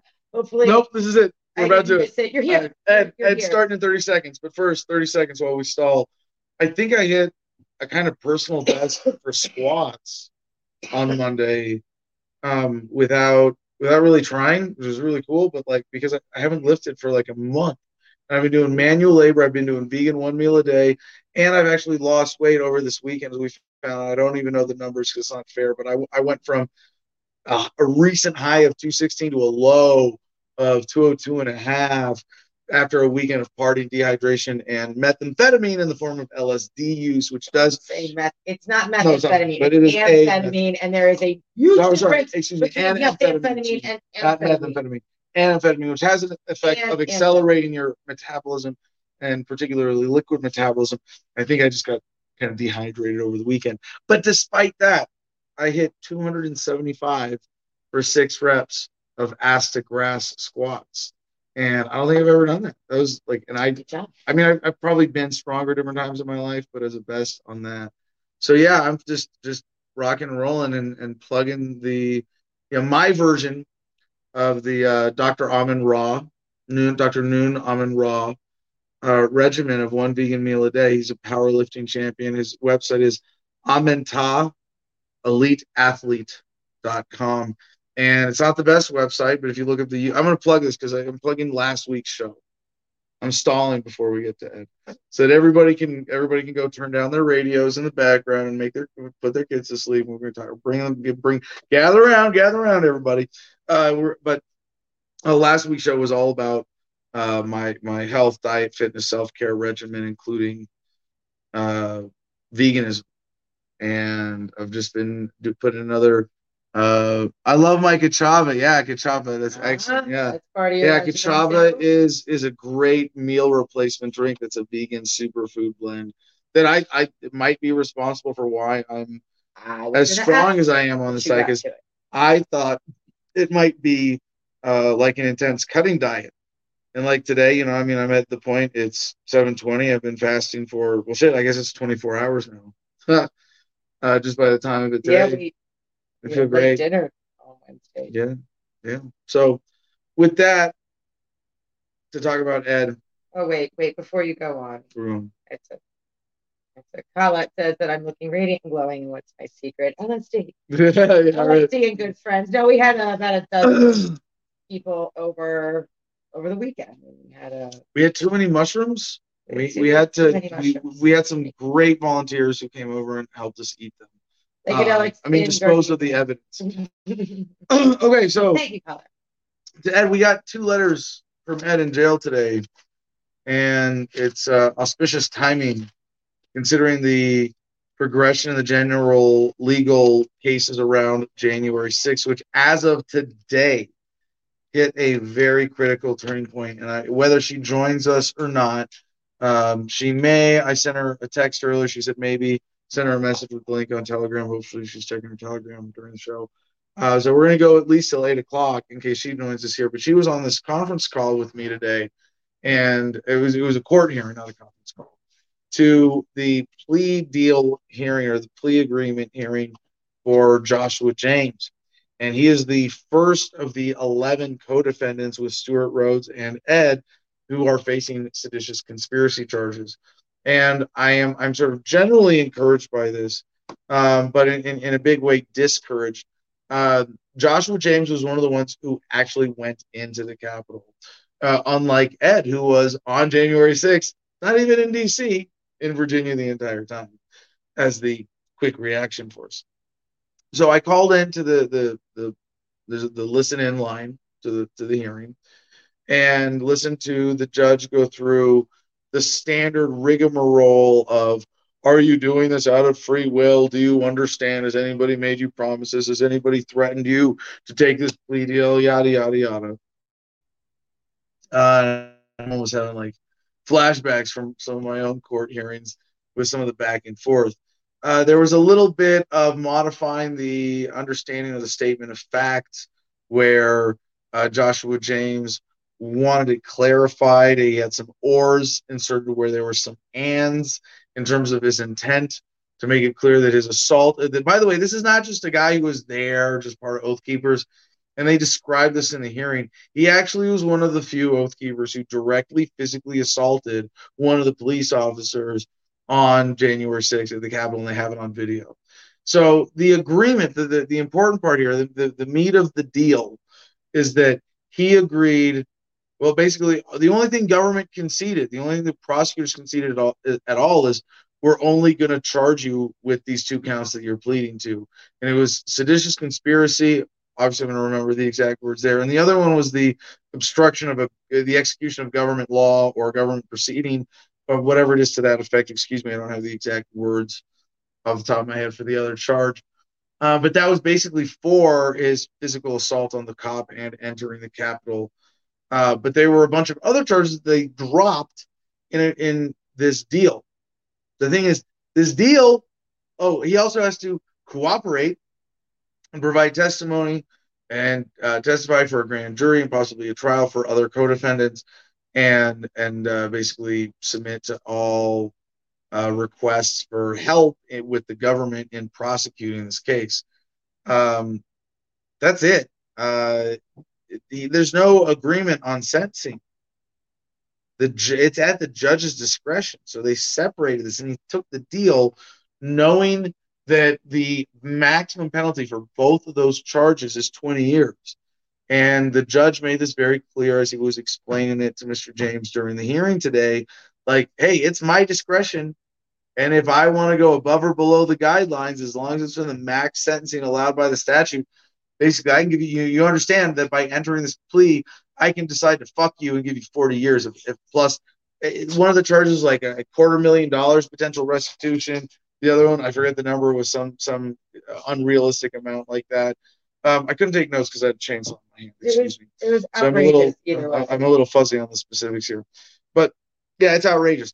Uh, but then he went through the sentencing guidelines, and this is where I think I, I'm taking some heart from this, at least some encouragement that our analysis of Ed's situation is more or less on point because in the sentencing guidelines, and, and I don't know if this is for one or both or how I, I didn't catch exactly. There's some legal explanation of it being concurrent or different rankings, ratings, points, bullshit system in the federal sentencing guidelines. But it was something like uh, six to ten years, and it was like I it was like 87 months to uh, 105 or 100 something, something dumb like that but I did the math in my head real quick. It was like roughly six to 10 years is what his sentencing guidelines come out to. And he said, the, the judge said, hey, the government can ask the court petition for the guidelines to be higher or lower. He said, This is just based on what we know that you have no criminal record, but if we find out that you do have a criminal record, this could go up significantly. So he's basically, and he said, you know, we're going to have, um, he has to submit to a um, pre-sentencing analysis, whatever the actual term is, with the probation officer, which is a typical government thing. But what's unusual about this plea deal is normally they would do that before or as part of it or after the sentence has been agreed to. Bullied him into a corner and said, "Fuck you, you're going to plead to these two charges and roll the dice on how uh, what the punishment's going to be, basically." Mm. And so now Joshua James is sitting in that situation where it's like, "Well, I'm relieved. I can't get more than 40 years, but fuck, that would suck." And he's probably hoping to get something closer to the lower end which would still and, and and you look at this from the government's perspective and I, I, include the democrats in this right the democrats who are the primary political force between behind the general january 6th hysteria. And hey they just scored a major victory. They got a guy to plea they got a guy to to the two main charges he was facing. They got a guy to not to admit that he engaged in seditious conspiracy and that he uh, assaulted a police officer in an attempt to at least delay uh, government proceedings and the transfer of power uh, from Trump to Biden. So I want to pause here before I go any further into the technicalities here, and I can I'll, I'll tell people about Ed's situation and we'll read the letters. Uh, but does that all hang together? Are there any other questions that we need to answer, need to be answered, just to understand sort of the bigger context? I guess I would say uh, getting him to take this plea deal. Joey's not saying she's not seeing any comments. If you have any comments or questions, please. This is some weird legal technical shit. I understand. For me, because I've been through all this, it's all very familiar. But if, if I need to explain terminology or something that, that I didn't make clear enough, please ask questions. Um, not seeing, and by the way, Producers Club Priority, where um, they're just forwarding memes. Uh, uh, yeah. Question kind of related question. All right, Ride says, can can us vets get the contact info for the shrooms donation? can uh, we can vets for the shroom donations? Um, you mean us giving away shrooms, or you want to donate to our shroom growing giving away operation? I thought we were donating shrooms to vets in jail. I read that completely different. So I don't know. Is that what he meant? Either way, um, homefrontbattlebuddies.org uh, if you want to make a donation direct and off the record instead of to our C3, send me an email, uh, adam at thefreedomline.com, and we will arrange for crypto, whatever else, donations in kind. Wrong link. Um, but yeah, adam at thefreedomline.com. There you go, Jim. Good job. So if they get him to plead to the seditious conspiracy charge, and agrees to cooperate. He's basically turned state's evidence, basically saying, "Yeah, I'll give him, I'll testify." You know, I it, this is actually it was it was very explicitly written into the plea deal in a way that the judge made very explicit in this hearing. You will cooperate to their expectations completely, not the letter of this document. You if they if they come to me and say you didn't completely cooperate, you're fucked. And I think the way they did this is they scheduled sentencing hearing, the sentencing hearing in this case, for 90 days out. They pretty well understood he's going to do some serious time. 90 days is around. Trial. Yeah, right. Um, yeah, he's probably already been locked up for at least as long as um, as Ed, which is uh, a week short of two months. Uh, just a month and a half. It was January, th- month and a half and change. He was arrested in Phoenix when he turned himself in, not knowing he was turning himself in, thought he was going in for a conversation. Uh, I believe that was January 13th this year. Again, a year and seven days after the incident just shows the ridiculousness. If this really was a security issue, will you let those assholes run amok for a year after it happened and before bringing them into custody? fucking i mean i uh, i the only thing i like about this story is that it reveals so much government bullshit. Oh yeah. I also read that um i read that they're only halfway through picking people up. So the government has declared that they're not done even like going through all the video footage picking out faces and stuff and yeah yeah the but you told me podium guy got podium sentenced, guy right he, or did he take a plea he took a plea right yeah, like six months or something like that, three maybe even. I'd have to look it up. But podium guy got sentenced. And and le- legitimately though, his only charges were entering without permission and stealing a podium, right? Yeah. And he only got six months. So I mean, you assault a cop, you're going to get six to ten years. It looks like you know you're one of the oath keeper seditious conspiracy guys. You might get that much on top of that for that charge.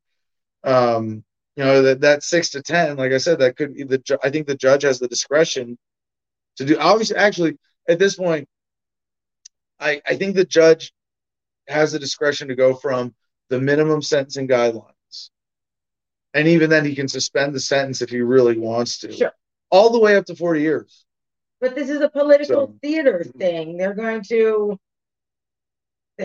They're not going to go easy on people. Just, just because Well, yeah. it's not a moral thing. It's uh the news is watching and the left is watching. So my last big point on this, implications wise, of the Joshua James hearing today, is that it means they're going to get Stewart Rhodes, Yeah, yeah, they're gonna. Yeah. Or they're going to take him to trial. Ed is not the same level as Stewart, although they're trying to portray him as such. But uh, yeah, for what Rhodes did, absolutely. I, I think Ed's going to get a much better plea deal. Yeah. If they're giving the guy who assaulted a cop plus seditious conspiracy an open-ended plea to two up to 40 years charges with Ed being Ed, the worst they can do with him is the same and say it's 20 years.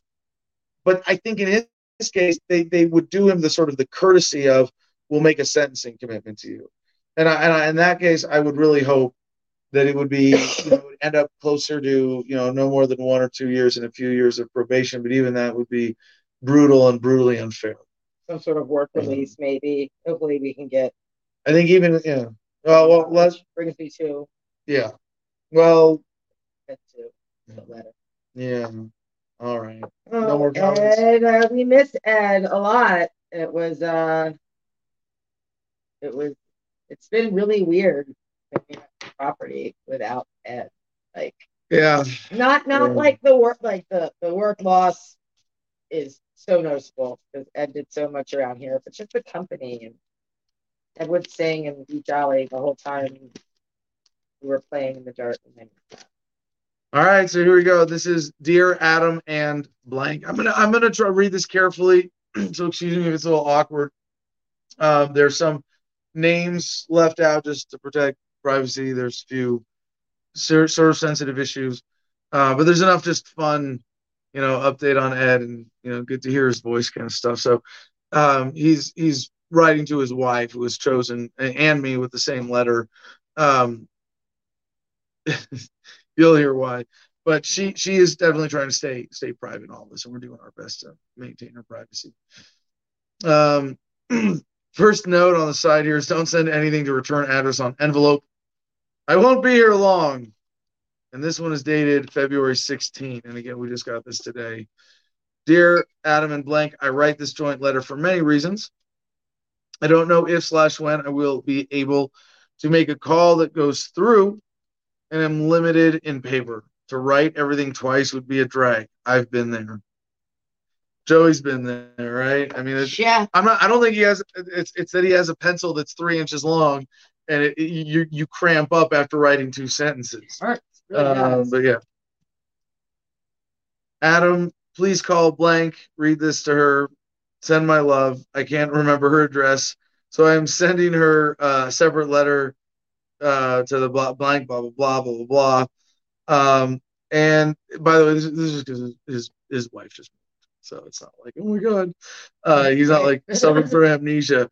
Um, but I am I, I was so- sort of surprised that he wouldn't. Uh, get her address because he has been on the phone with her at least, and so there has been some, and we have talked to her, having talked to him since then, so we know he's okay. But anyway, so this, I've been moved from Phoenix and I'm currently in Grady County Jail in Oklahoma because the federal hub in Oklahoma City was full. How much money do we give government for jails and prisons, and then they're they're full? Way too much. Yeah. I was told I could be here for a day or two weeks before moving on to DC. I presume, but knowing this uh, RICO, anything is possible. I don't know what he means. Or RICO I was either. the Racketeering Something Act, right? Uh, the RICO Act. But knowing, anyway, um, I've been told, quote, it's all about the money. Yeah, so many times I feel like it may be years before I see sunlight, but God has, uh, God has me hopeful still. Some in here are paying thirty dollars a day, quote, restitution for their incarceration, and upon release, go into a halfway house if they can find one that will take them and pay a quarter of their income from the mandatory job they must have to qualify or do the remaining six months to a year behind bars. That sounds like slavery with more stress. Yeah, that's that's what I was gonna say. Good Rick and Morty reference. Huh. Yeah. Yeah. Don't we have laws against slavery in the United States? But if you're government, It's okay. Yeah. Adam, call the owner of the Oasis Hotel in Phoenix and find out how Home from Battle Buddies can qualify to taking people, veterans like me, coming out so we can pay the corporation to housing upon release and I can work for minimum wage while keeping the cost down. Yeah. If we could get hooked up with that with Battle Buddies, I doubt it. I really doubt they would let us. Uh, but if we can fill out the paperwork and be such an organization for veterans, at least to provide a better way for them to do that, fuck yeah, we would.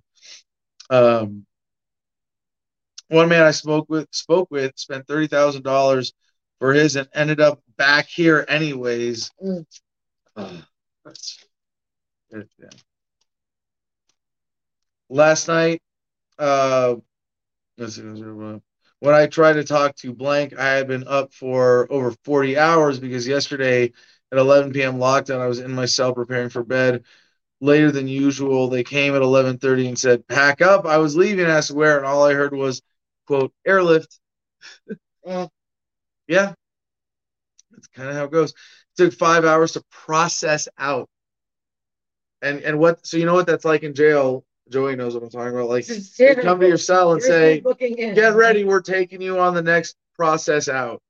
And then they put you, and then, and then they, they so they leave your light on, and then a few hours later, the next shift change, Mm. they come and get you and get you. You get to back pack up all your stuff if you're allowed to. Oh, see, they made then- me pack my stuff up as soon as they told me, and then I just had to sit there with not even a pad on my bones. Yeah, right. And then- and then you go- waiting. And then you go wait in a hallway for two hours. Then you go wait in a room for three hours. Then you go wait in a bathroom for four hours. Then you go wait in a holding cell with a bunch of other dudes for three hours. And then you get on a, a van and then you, you gotta wait for a your stuff for And an it's like, yeah, it's it, it's and a lot of it is you're in a cell where you can't control anything. You don't have your stuff. You don't have any reading material. Lights are on. There's no cushions, and you're just fucking staring at a, at a blank wall. It's it's it is a I don't I don't want to say psychological torture, It is psychological torture. it can be. It is absolutely Yeah. psychological torture. Um, here, There's no it examples of I- that anywhere else in humanity. So the next thing it says, I wasn't allowed to take any papers, so they are being mailed to the PO box in Ash Fork, along with any funds on my books. It's the only address I could remember. I was so rattled. I don't even have uh, Matt's number. We can say Matt. Um, that's that's Matt P. That's his attorney. He's actually very happy with, and we are with with his attorney, kind of relieved. You got a court appointed attorney who's a private attorney.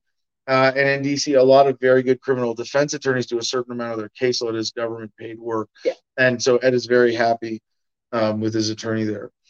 Um, but access is still bullshit. Anyway, we flew to Las Vegas because that makes sense. After going to, so they went Oklahoma, then Las Vegas, then somehow to DC. That's Yeah. that's how government that makes perfect sense in government logistics. Yeah. Um, let's see.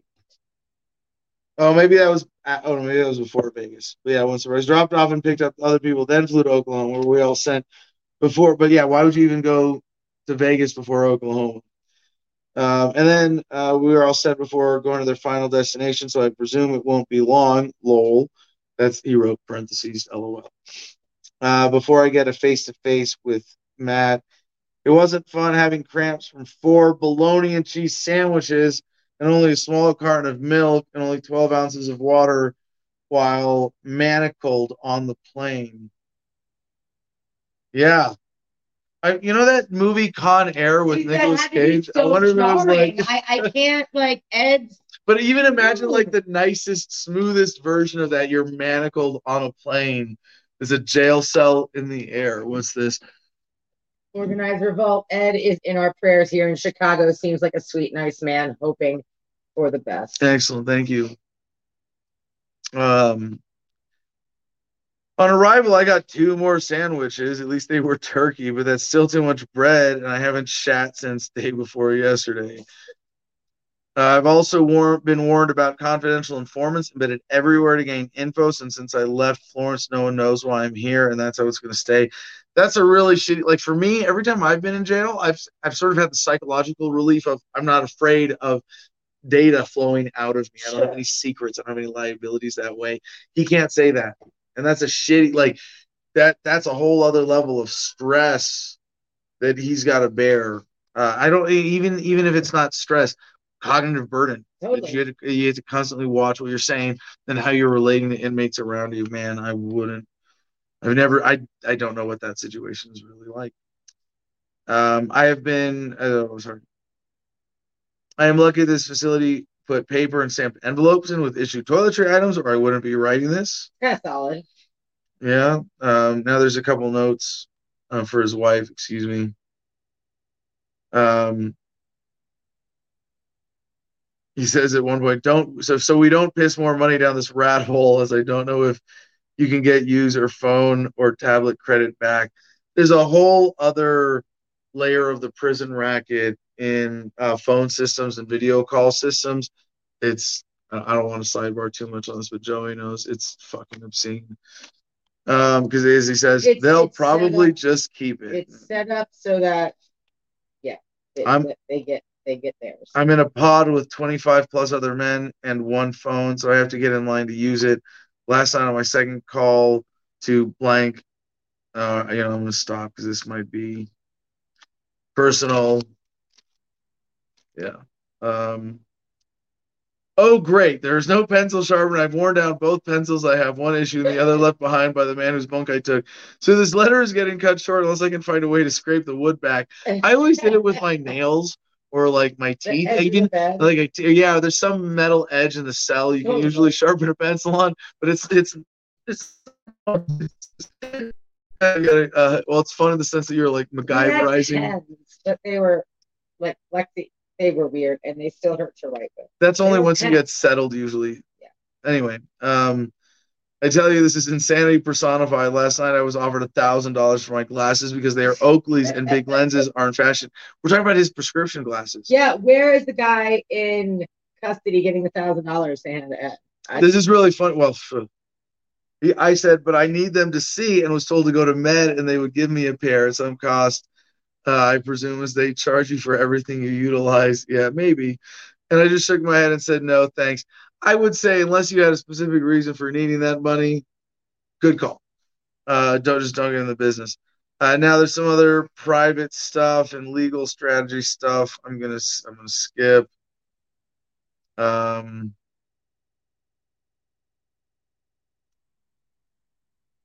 things and stuff and things. Uh, he also said, Adam, you might as well read this letter to Matt and ask him. Uh, maybe he knows. So I'm gonna, yeah, I'm gonna be calling his wife and his attorney tomorrow. Well, I have just enough pencil lead left to address the envelopes and write blanks letter, so I will close here. Tell Joe I said, hey, and pet the dogs for me. Done, done. Love and respectfully, Ed. Beautiful letter. Thank you you, owe man. me. Yeah. Uh, should we read the other? Or is sort of a short recap? I think the other would have been more appropriate to read only as a short recap. Who said that? I But no, no, it's I should because it, you, I think you should because um Okay, really short, quickly here. yeah it's Um, from oh, and he wrote this on Tuesday and wrote it as TWOS Day Tuesday because it was two twenty two. Um, two, two. And he scribbled in the margin, "I'm being moved tonight." Adam, a quick note to let you know my status. I've been in a county jail in Oklahoma because the federal hub was full, and this is where they house the overflow. My lawyer said they closed the Fed facility in D.C. Ah. due to a lawsuit, probably a COVID thing. Wait, that's where I was. No, was I in I don't know where you are. I was in the, the county, but it's federal. It's, it's, it's Fucking Anyway. DC's weird, man. Weird. um, it's all evil.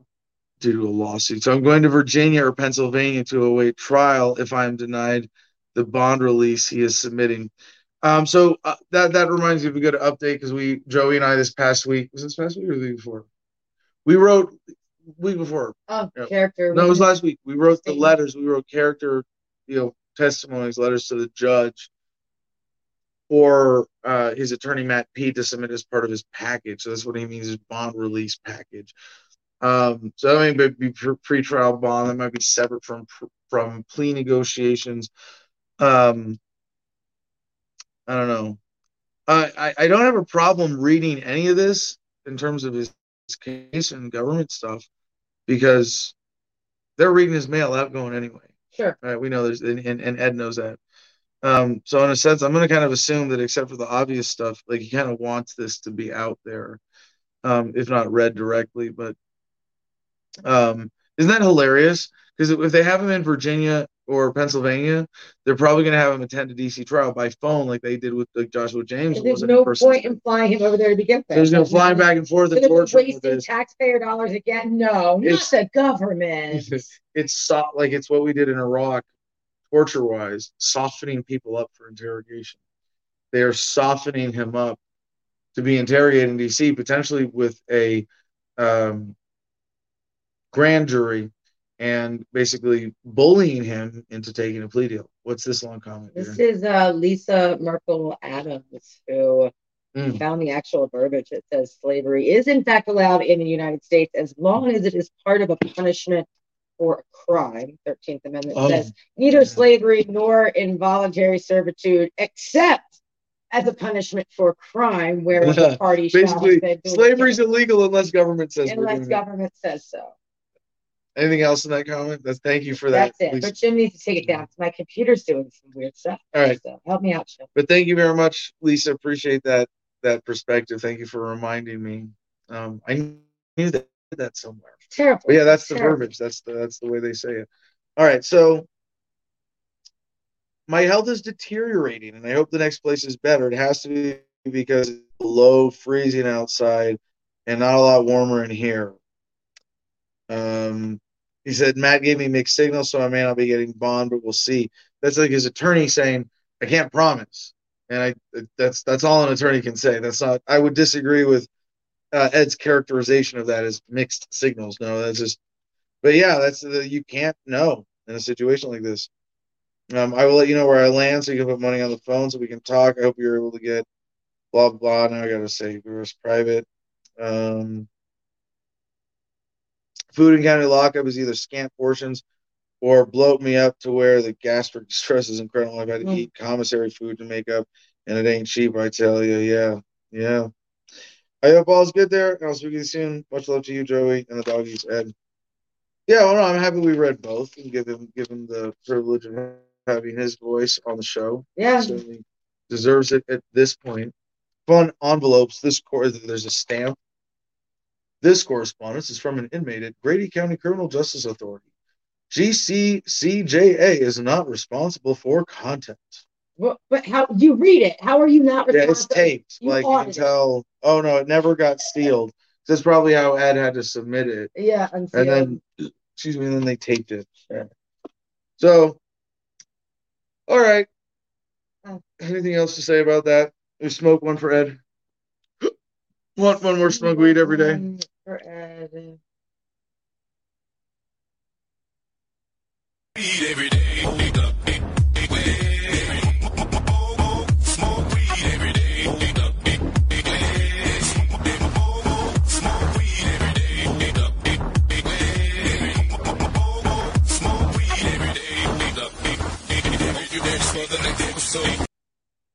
Are people posting more shit in the producers club? They want me to mention this. Um, we have a comment here, uh, forward message from uh, our friends at Storm Clouds Gathering, forwarded by uh, Mike Liberty, Mr. Liberty. Those who still doubt that Putin is in coots with Schwab and the WEF, that's Klaus Schwab and the World Economic Forum, must watch these clips. Putin is playing a key role. Even the World Wrestling Federation needs a villain or two. After all, how else could they create the circumstances outlined in the cyber polygon? The cyber pandemic wasn't going to just start itself. You know, great insight. I'm going to go ahead and forward that to the Adam versus the Man main channel. We do that a lot. Shout out to uh, Mr. Liberty for calling it the World Wrestling Federation because that's the '90s ass shit. Mhm. They changed. Oh, it's what is it? It's Wrestling. World Wrestling Entertainment Oh, right, right, the right, World. Wildlife Foundation finally sued them. Oh yeah, right. It was Like 12 for years decades after they were millionaires. Yeah, like it's not. and made them rebrand. They're a little behind. Yeah. Yeah. All right, so uh, another meme here, and it's it's got a TV screen with a Ukrainian soldier pointing at a tank. It says self defense, and then underneath a Palestinian throwing a rock at a tank. It says terrorism. Yeah. Well, again, I in We terms of that like, um, No, it's not a great graphic anyway. Okay. But in terms of the uh, the silver lining of of this World War III unfolding, uh, th- there's just a lot of undeniable, really big awareness of of the bullshit and the propaganda. And I, I think everybody who's like at least a good chunk of the population of the United States who's kind of a you know, mainstream media head um, is, is is going to go through the process of believing something from the mainstream media and while it's still fresh in their minds like within a month within a week or two they are going to see a Snopes analysis. Not gonna be from Snopes, but uh, even just a meme like like the uh, Zelensky photos. He's a hero on the front lines. There's going to be a, a, few thousand, ten thousand American idiots who posted a "Yay Zelensky" thing, and then they're going to see, oh wait, those photos were from a year ago, and it's a lot. Are they going to see it like through the Biden campaign when I'm like, he sniffs kids legitimately? I ran into dozens, if not hundreds, of people that were like, "What do you mean? I've never seen it." Dude, Google it. It's all over the internet. What? What? They they, they honestly. Well, like I said, it's one thing. One thing can be the spark for someone that's that moment that wakes them up. And you're right, Joey, that, that there's a lot of that suppressed. And to everybody who forwards and shares our content or is just on our channel and forwards content that I share because I and Joey shares and Jim shares because we think it's important or valuable information you know keep sharing keep speaking that truth to people around you and projecting the truth that's important and representing that because you don't know what that thing is going to be and I'm, like i said for where we are right now i'm really excited that and, and i think covid was was it was a big one too right a lot of people right now and because it was drawn out over such a long time period, and a lot of people can say, well, we didn't know better, so we did what we could with the information we had. It's really hard to cling to. But with the, the lies about Ukraine right now and Russia, there's going to be something of a much uh, faster turnaround. Also, forwarded from RT News in our channel for Mr. Liberty and the Producers Club, Russian citizens around the world targeted reports of Russians being discriminated against are spreading far and wide on the internet. Congressperson Eric Swalwell has joined in. Congressperson? That's that's the PC term. Congress member of Congress. Congressperson, the angry congressperson from Washington. Uh, calling for universities to kick every Russian student out of the United States. Remember how we hated Muslims for a while and how well that went and how good the global war on terror was? let's start hating Russians and discriminating against them and kicking them out. Yeah. It's followed reports of individuals facing hate filled attacks, diplomatic buildings, and athletes being targeted for exclusion. Um, but don't Mr. be racist. Liberty, well, Mr. Hate Liberty, Russia, but don't be racist. Signed the U.S. government. Yeah, Mr. Liberty included the caveat um, from RT, so maybe exaggerated. Yeah, there's definitely pull on both sides of this. Sure. Uh, Marcus Pulis, of Acquiring Anarchy shared a Thomas Paine quote Independence is my happiness, and I view things as they are without regard to place or person. My country is the world, and my religion is to do good. Classic. Yeah. Now, scrolling up here, uh, Nikki Love shared from CBS Minnesota powdered infant formula recall expanded after death of second child. But how dumb do you have to be going into COVID to still have faith in any of the institutions behind it? Like seriously, like I'm just, I you know, and, and I have family members, um, you know, and and some of whom I don't care about, some of whom I care about, uh, who who fell for it, you know, and I can't blame him too much. Yeah, the, the green cable for I'm using. Oh no! All right, yeah, just to make sure we get through the last few minutes of the show here. Um, but like, if you didn't know not to trust those institutions uh, before COVID, I can't say you know you're in America, you have internet access, you have no excuse. You don't really value life. You don't value truth. I mean, I'm, those are the harsh personal judgments. I don't mean to like project that, but that's what that indicates to me is like if you if you care about like why do I know these things? Because I care about my life. Because I care about human life more important. More important. But if you don't care about those things, then you're never going to look on, under the hood of the institutions that govern society. Uh, another meme getting around. It's got like a U.S. airplane bombing all the countries that it's been bombing, and you know the NPC character, you know, being you know flat faced, and then Russia bombs Ukraine, and they're freaking out. Yeah. Angry yeah. face. Angry face. Yeah.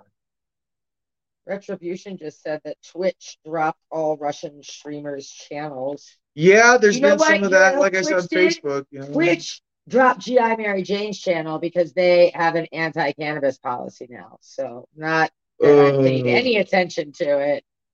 I really didn't. But uh so I'm gonna make on, Twitch. The fuck, it's 2022, and they're worried about. I, am gonna make fun of your gullibility now because you shared something a couple days ago. I want this. I hope this is true because it's badass. no, no, no, no. This should have been obvious. Ukraine Army cats. This is a tweet from I think someone random. Uh, Ukraine, Ukraine Army cats are trained to spot and direct location of Russian sniper laser dots. Yeah, because cats chase laser dots. Yeah, this is. The problem is that all that would do is further illuminate the target where That's you're pointing a laser. You know, like it's it wouldn't all day is that cat chase laser. Yeah, but they don't choice the ch- chase the source of that laser. They chase the point it's hitting on the ground or the target. So it just means while you're trying to hide from the Russian sniper, you'll have Ukrainian army cats crawling all over you. It doesn't even make sense. This is Mikhail, the Panther of Kharkiv, who single-handedly exposed the location of four snipers, which ended in their deaths. And it's like, no, no, no, no, no. I told you. I, so this is because the this ghost of Kiev the was then debunked, and there's so many other dumb stories like this in the manipulation.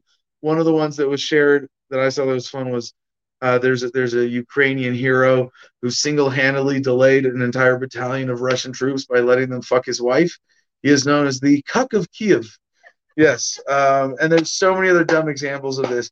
Also, shout out to the Proud Boys. Uh, I'm not generally a fan of Proud Boys, um, but they are very effectively trolling World War III oh, by cool. pretending that they are deploying to Ukraine in order to save attractive Slavic, Russian looking Ukrainian hot women to come and marry Proud Boys and be traditional, be trad wives at home. And that's just, clever, Proud Boys. The that thing is, yeah, the most clever thing it's hilarious. done. Is it the most? Um, I, I, mean, I mean, I'll, I'll, even give them a shout out. There, there, are several Telegram channels that they're using for this. Um, but I've been entertained by this the last week, and and shout out to uh, Ryan Ramsey in Florida for turning me onto this. Where is it? It's it's they haven't maybe they haven't been posting in a while. Where is it? I thought they were posting a lot. There's like it's the official Proud Boys. I saw Ukraine it channel. And that's it.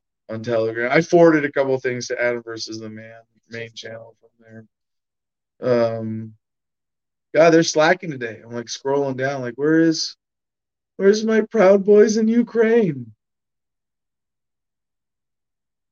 I'll find it. So I'll find I'll, here it is. Proud Boys official Ukraine hot female refugee program. yeah. Um, and it's t.me slash pb Ukraine breeders. Well done, gentlemen. Well done. They, they actually tricked. You know what? Their sons, their their their late teen, early twenties sons gave them this idea. There's no way. There's no way. No, th- well, there's some young guys in Proud Boys already. Some young bucks had To be fair, I guess the, to the truth of their demographics. Yeah. Uh, but yeah, good job trolling, guys. They got some mainstream media journalists to actually re- retweet some of their stuff, like just hearing rumors, but it sounds like Proud Boys are de- deploying to Ukraine to be guerrilla fighters. It's like, no. Um, like here's an example. We are being flooded with media requests for information on the Proud Boys operations in Ukraine. To save time, please follow the instructions given to Tess here and send the clear and high res photo noted with the initial media request. Tess, thank you for reaching out. Unfortunately, before we can go any further with this conversation, we'll need to send a non Photoshop picture of your butthole with your face included in the picture. This will be used to validate your identity. Look forward to your correspondence. like, just. This is going to turn into a South Park episode. But no, people bought into this for a while. Um, Mercy. Yeah. All right.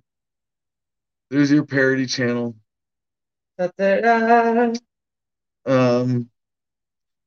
There's a By picture of a woman with for- giant tits. Former dairy farmer turned guerrilla fighter. This unidentified Ukrainian freedom fighter has been dubbed the milker of Khazar. Well, that's cute.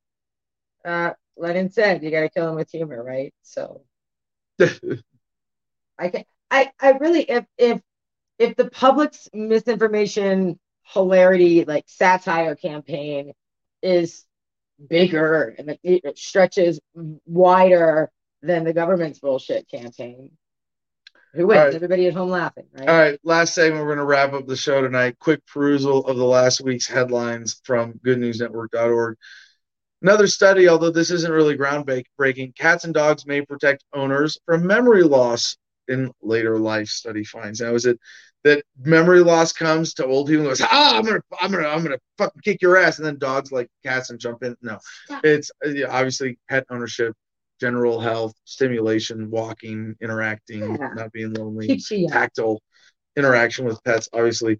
Another fun one, though, maybe a little more groundbreaking. Life really does flash before our eyes in final moments, brain scans suggest. Uh, Yeah. anybody who's done EMT would know that. I'm just saying. Uh, Mexican te- tequila fish, I just wanted to say tequila fish. What's the rest of the headline? Is successfully reintroduced where it was once extinct after five pairs are sent from the UK. What's a tequila fish? Is it a, is it I don't is know. it a margarita problem? don't maybe that's why it went extinct. People people thought you could like get Right. drunk eating tequila fish. Don't I think thought it it works was a way. worm at the bottom of the bottle Yeah. of tequila. It a fish? Now here's an interesting one. There's a lot of controversy with gene editing and the availability under CRISPR. That it's something that can be done uh, relatively cheap and uh, with accessibility that anybody could create in a garage lab, essentially. Uh, genetic Frankenstein's, but this headline a little more productive. We can now use CRISPR gene editing on ticks to fight Lyme disease, Lyme disease in humans. And uh, I'm always uh, well. What, what happens when the experiment goes wrong? Or do we do we fuck up the oceans and we can't eat fish anymore because of mercury? Shout out to the CRISPR guys. They're uh, very pro-libertarian. Just saying. So, So so a whole documentary.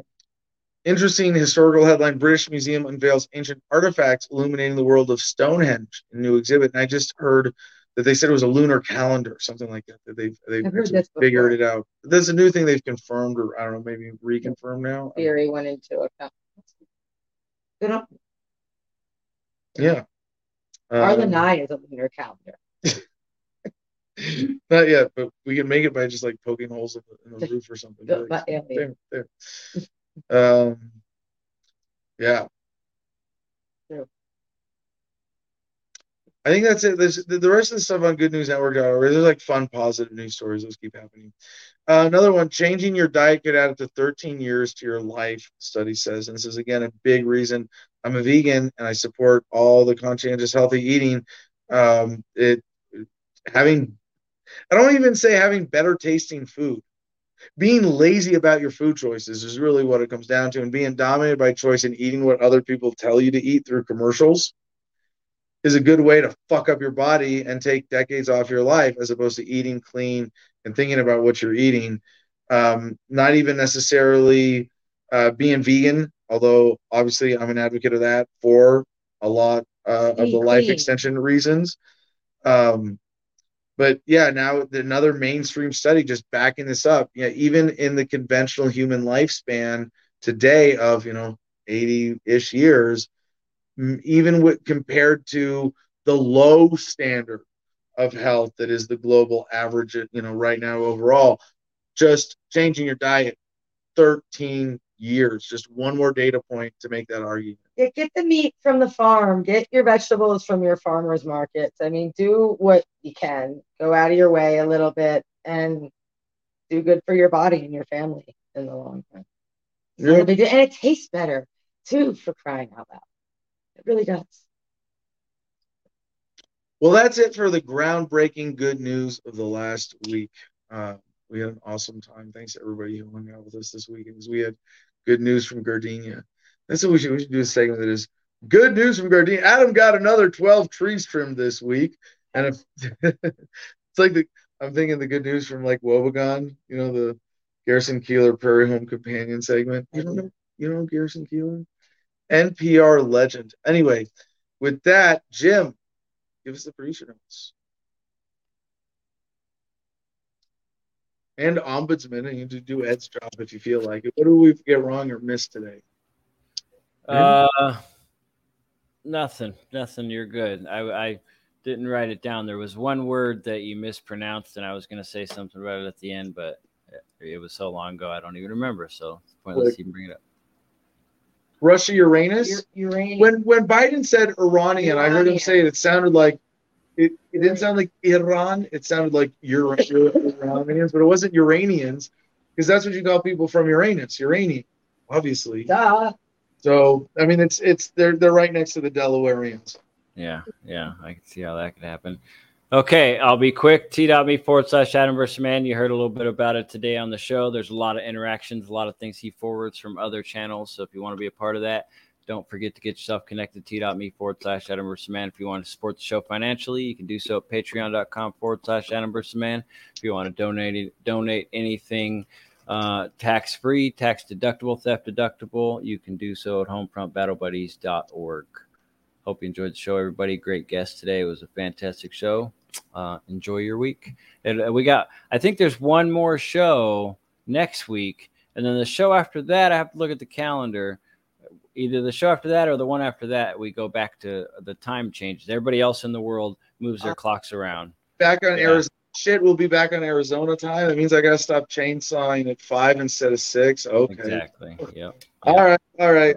So, update for me. Thoughts? Um, no, I think I think uh, my final thought. I'm going to channel Tina here. Dope memes will save us. Dope memes will save the world. Thank you. Amen. Now remember, uh, the theme of the podcast: "War is over if you want it." It really applies to all the evils of the world that we contribute to so much by our passive choices or our thoughtless choices. And I encourage everybody to live a more conscientious life and take that. And what we're seeing right now is what may be Act One of World War Three. It's just a little more motivation to bring a little more peace in your own life, in your own lifestyle, and think of all the ways that you can upgrade your habits to not be contributing to the evils of government. Finally, last last thought. I did DMT this weekend. God spoke to me. It said, "Stop asking so many questions." And with that, mwah, peace and love, y'all. Choose happiness be excellent to each other.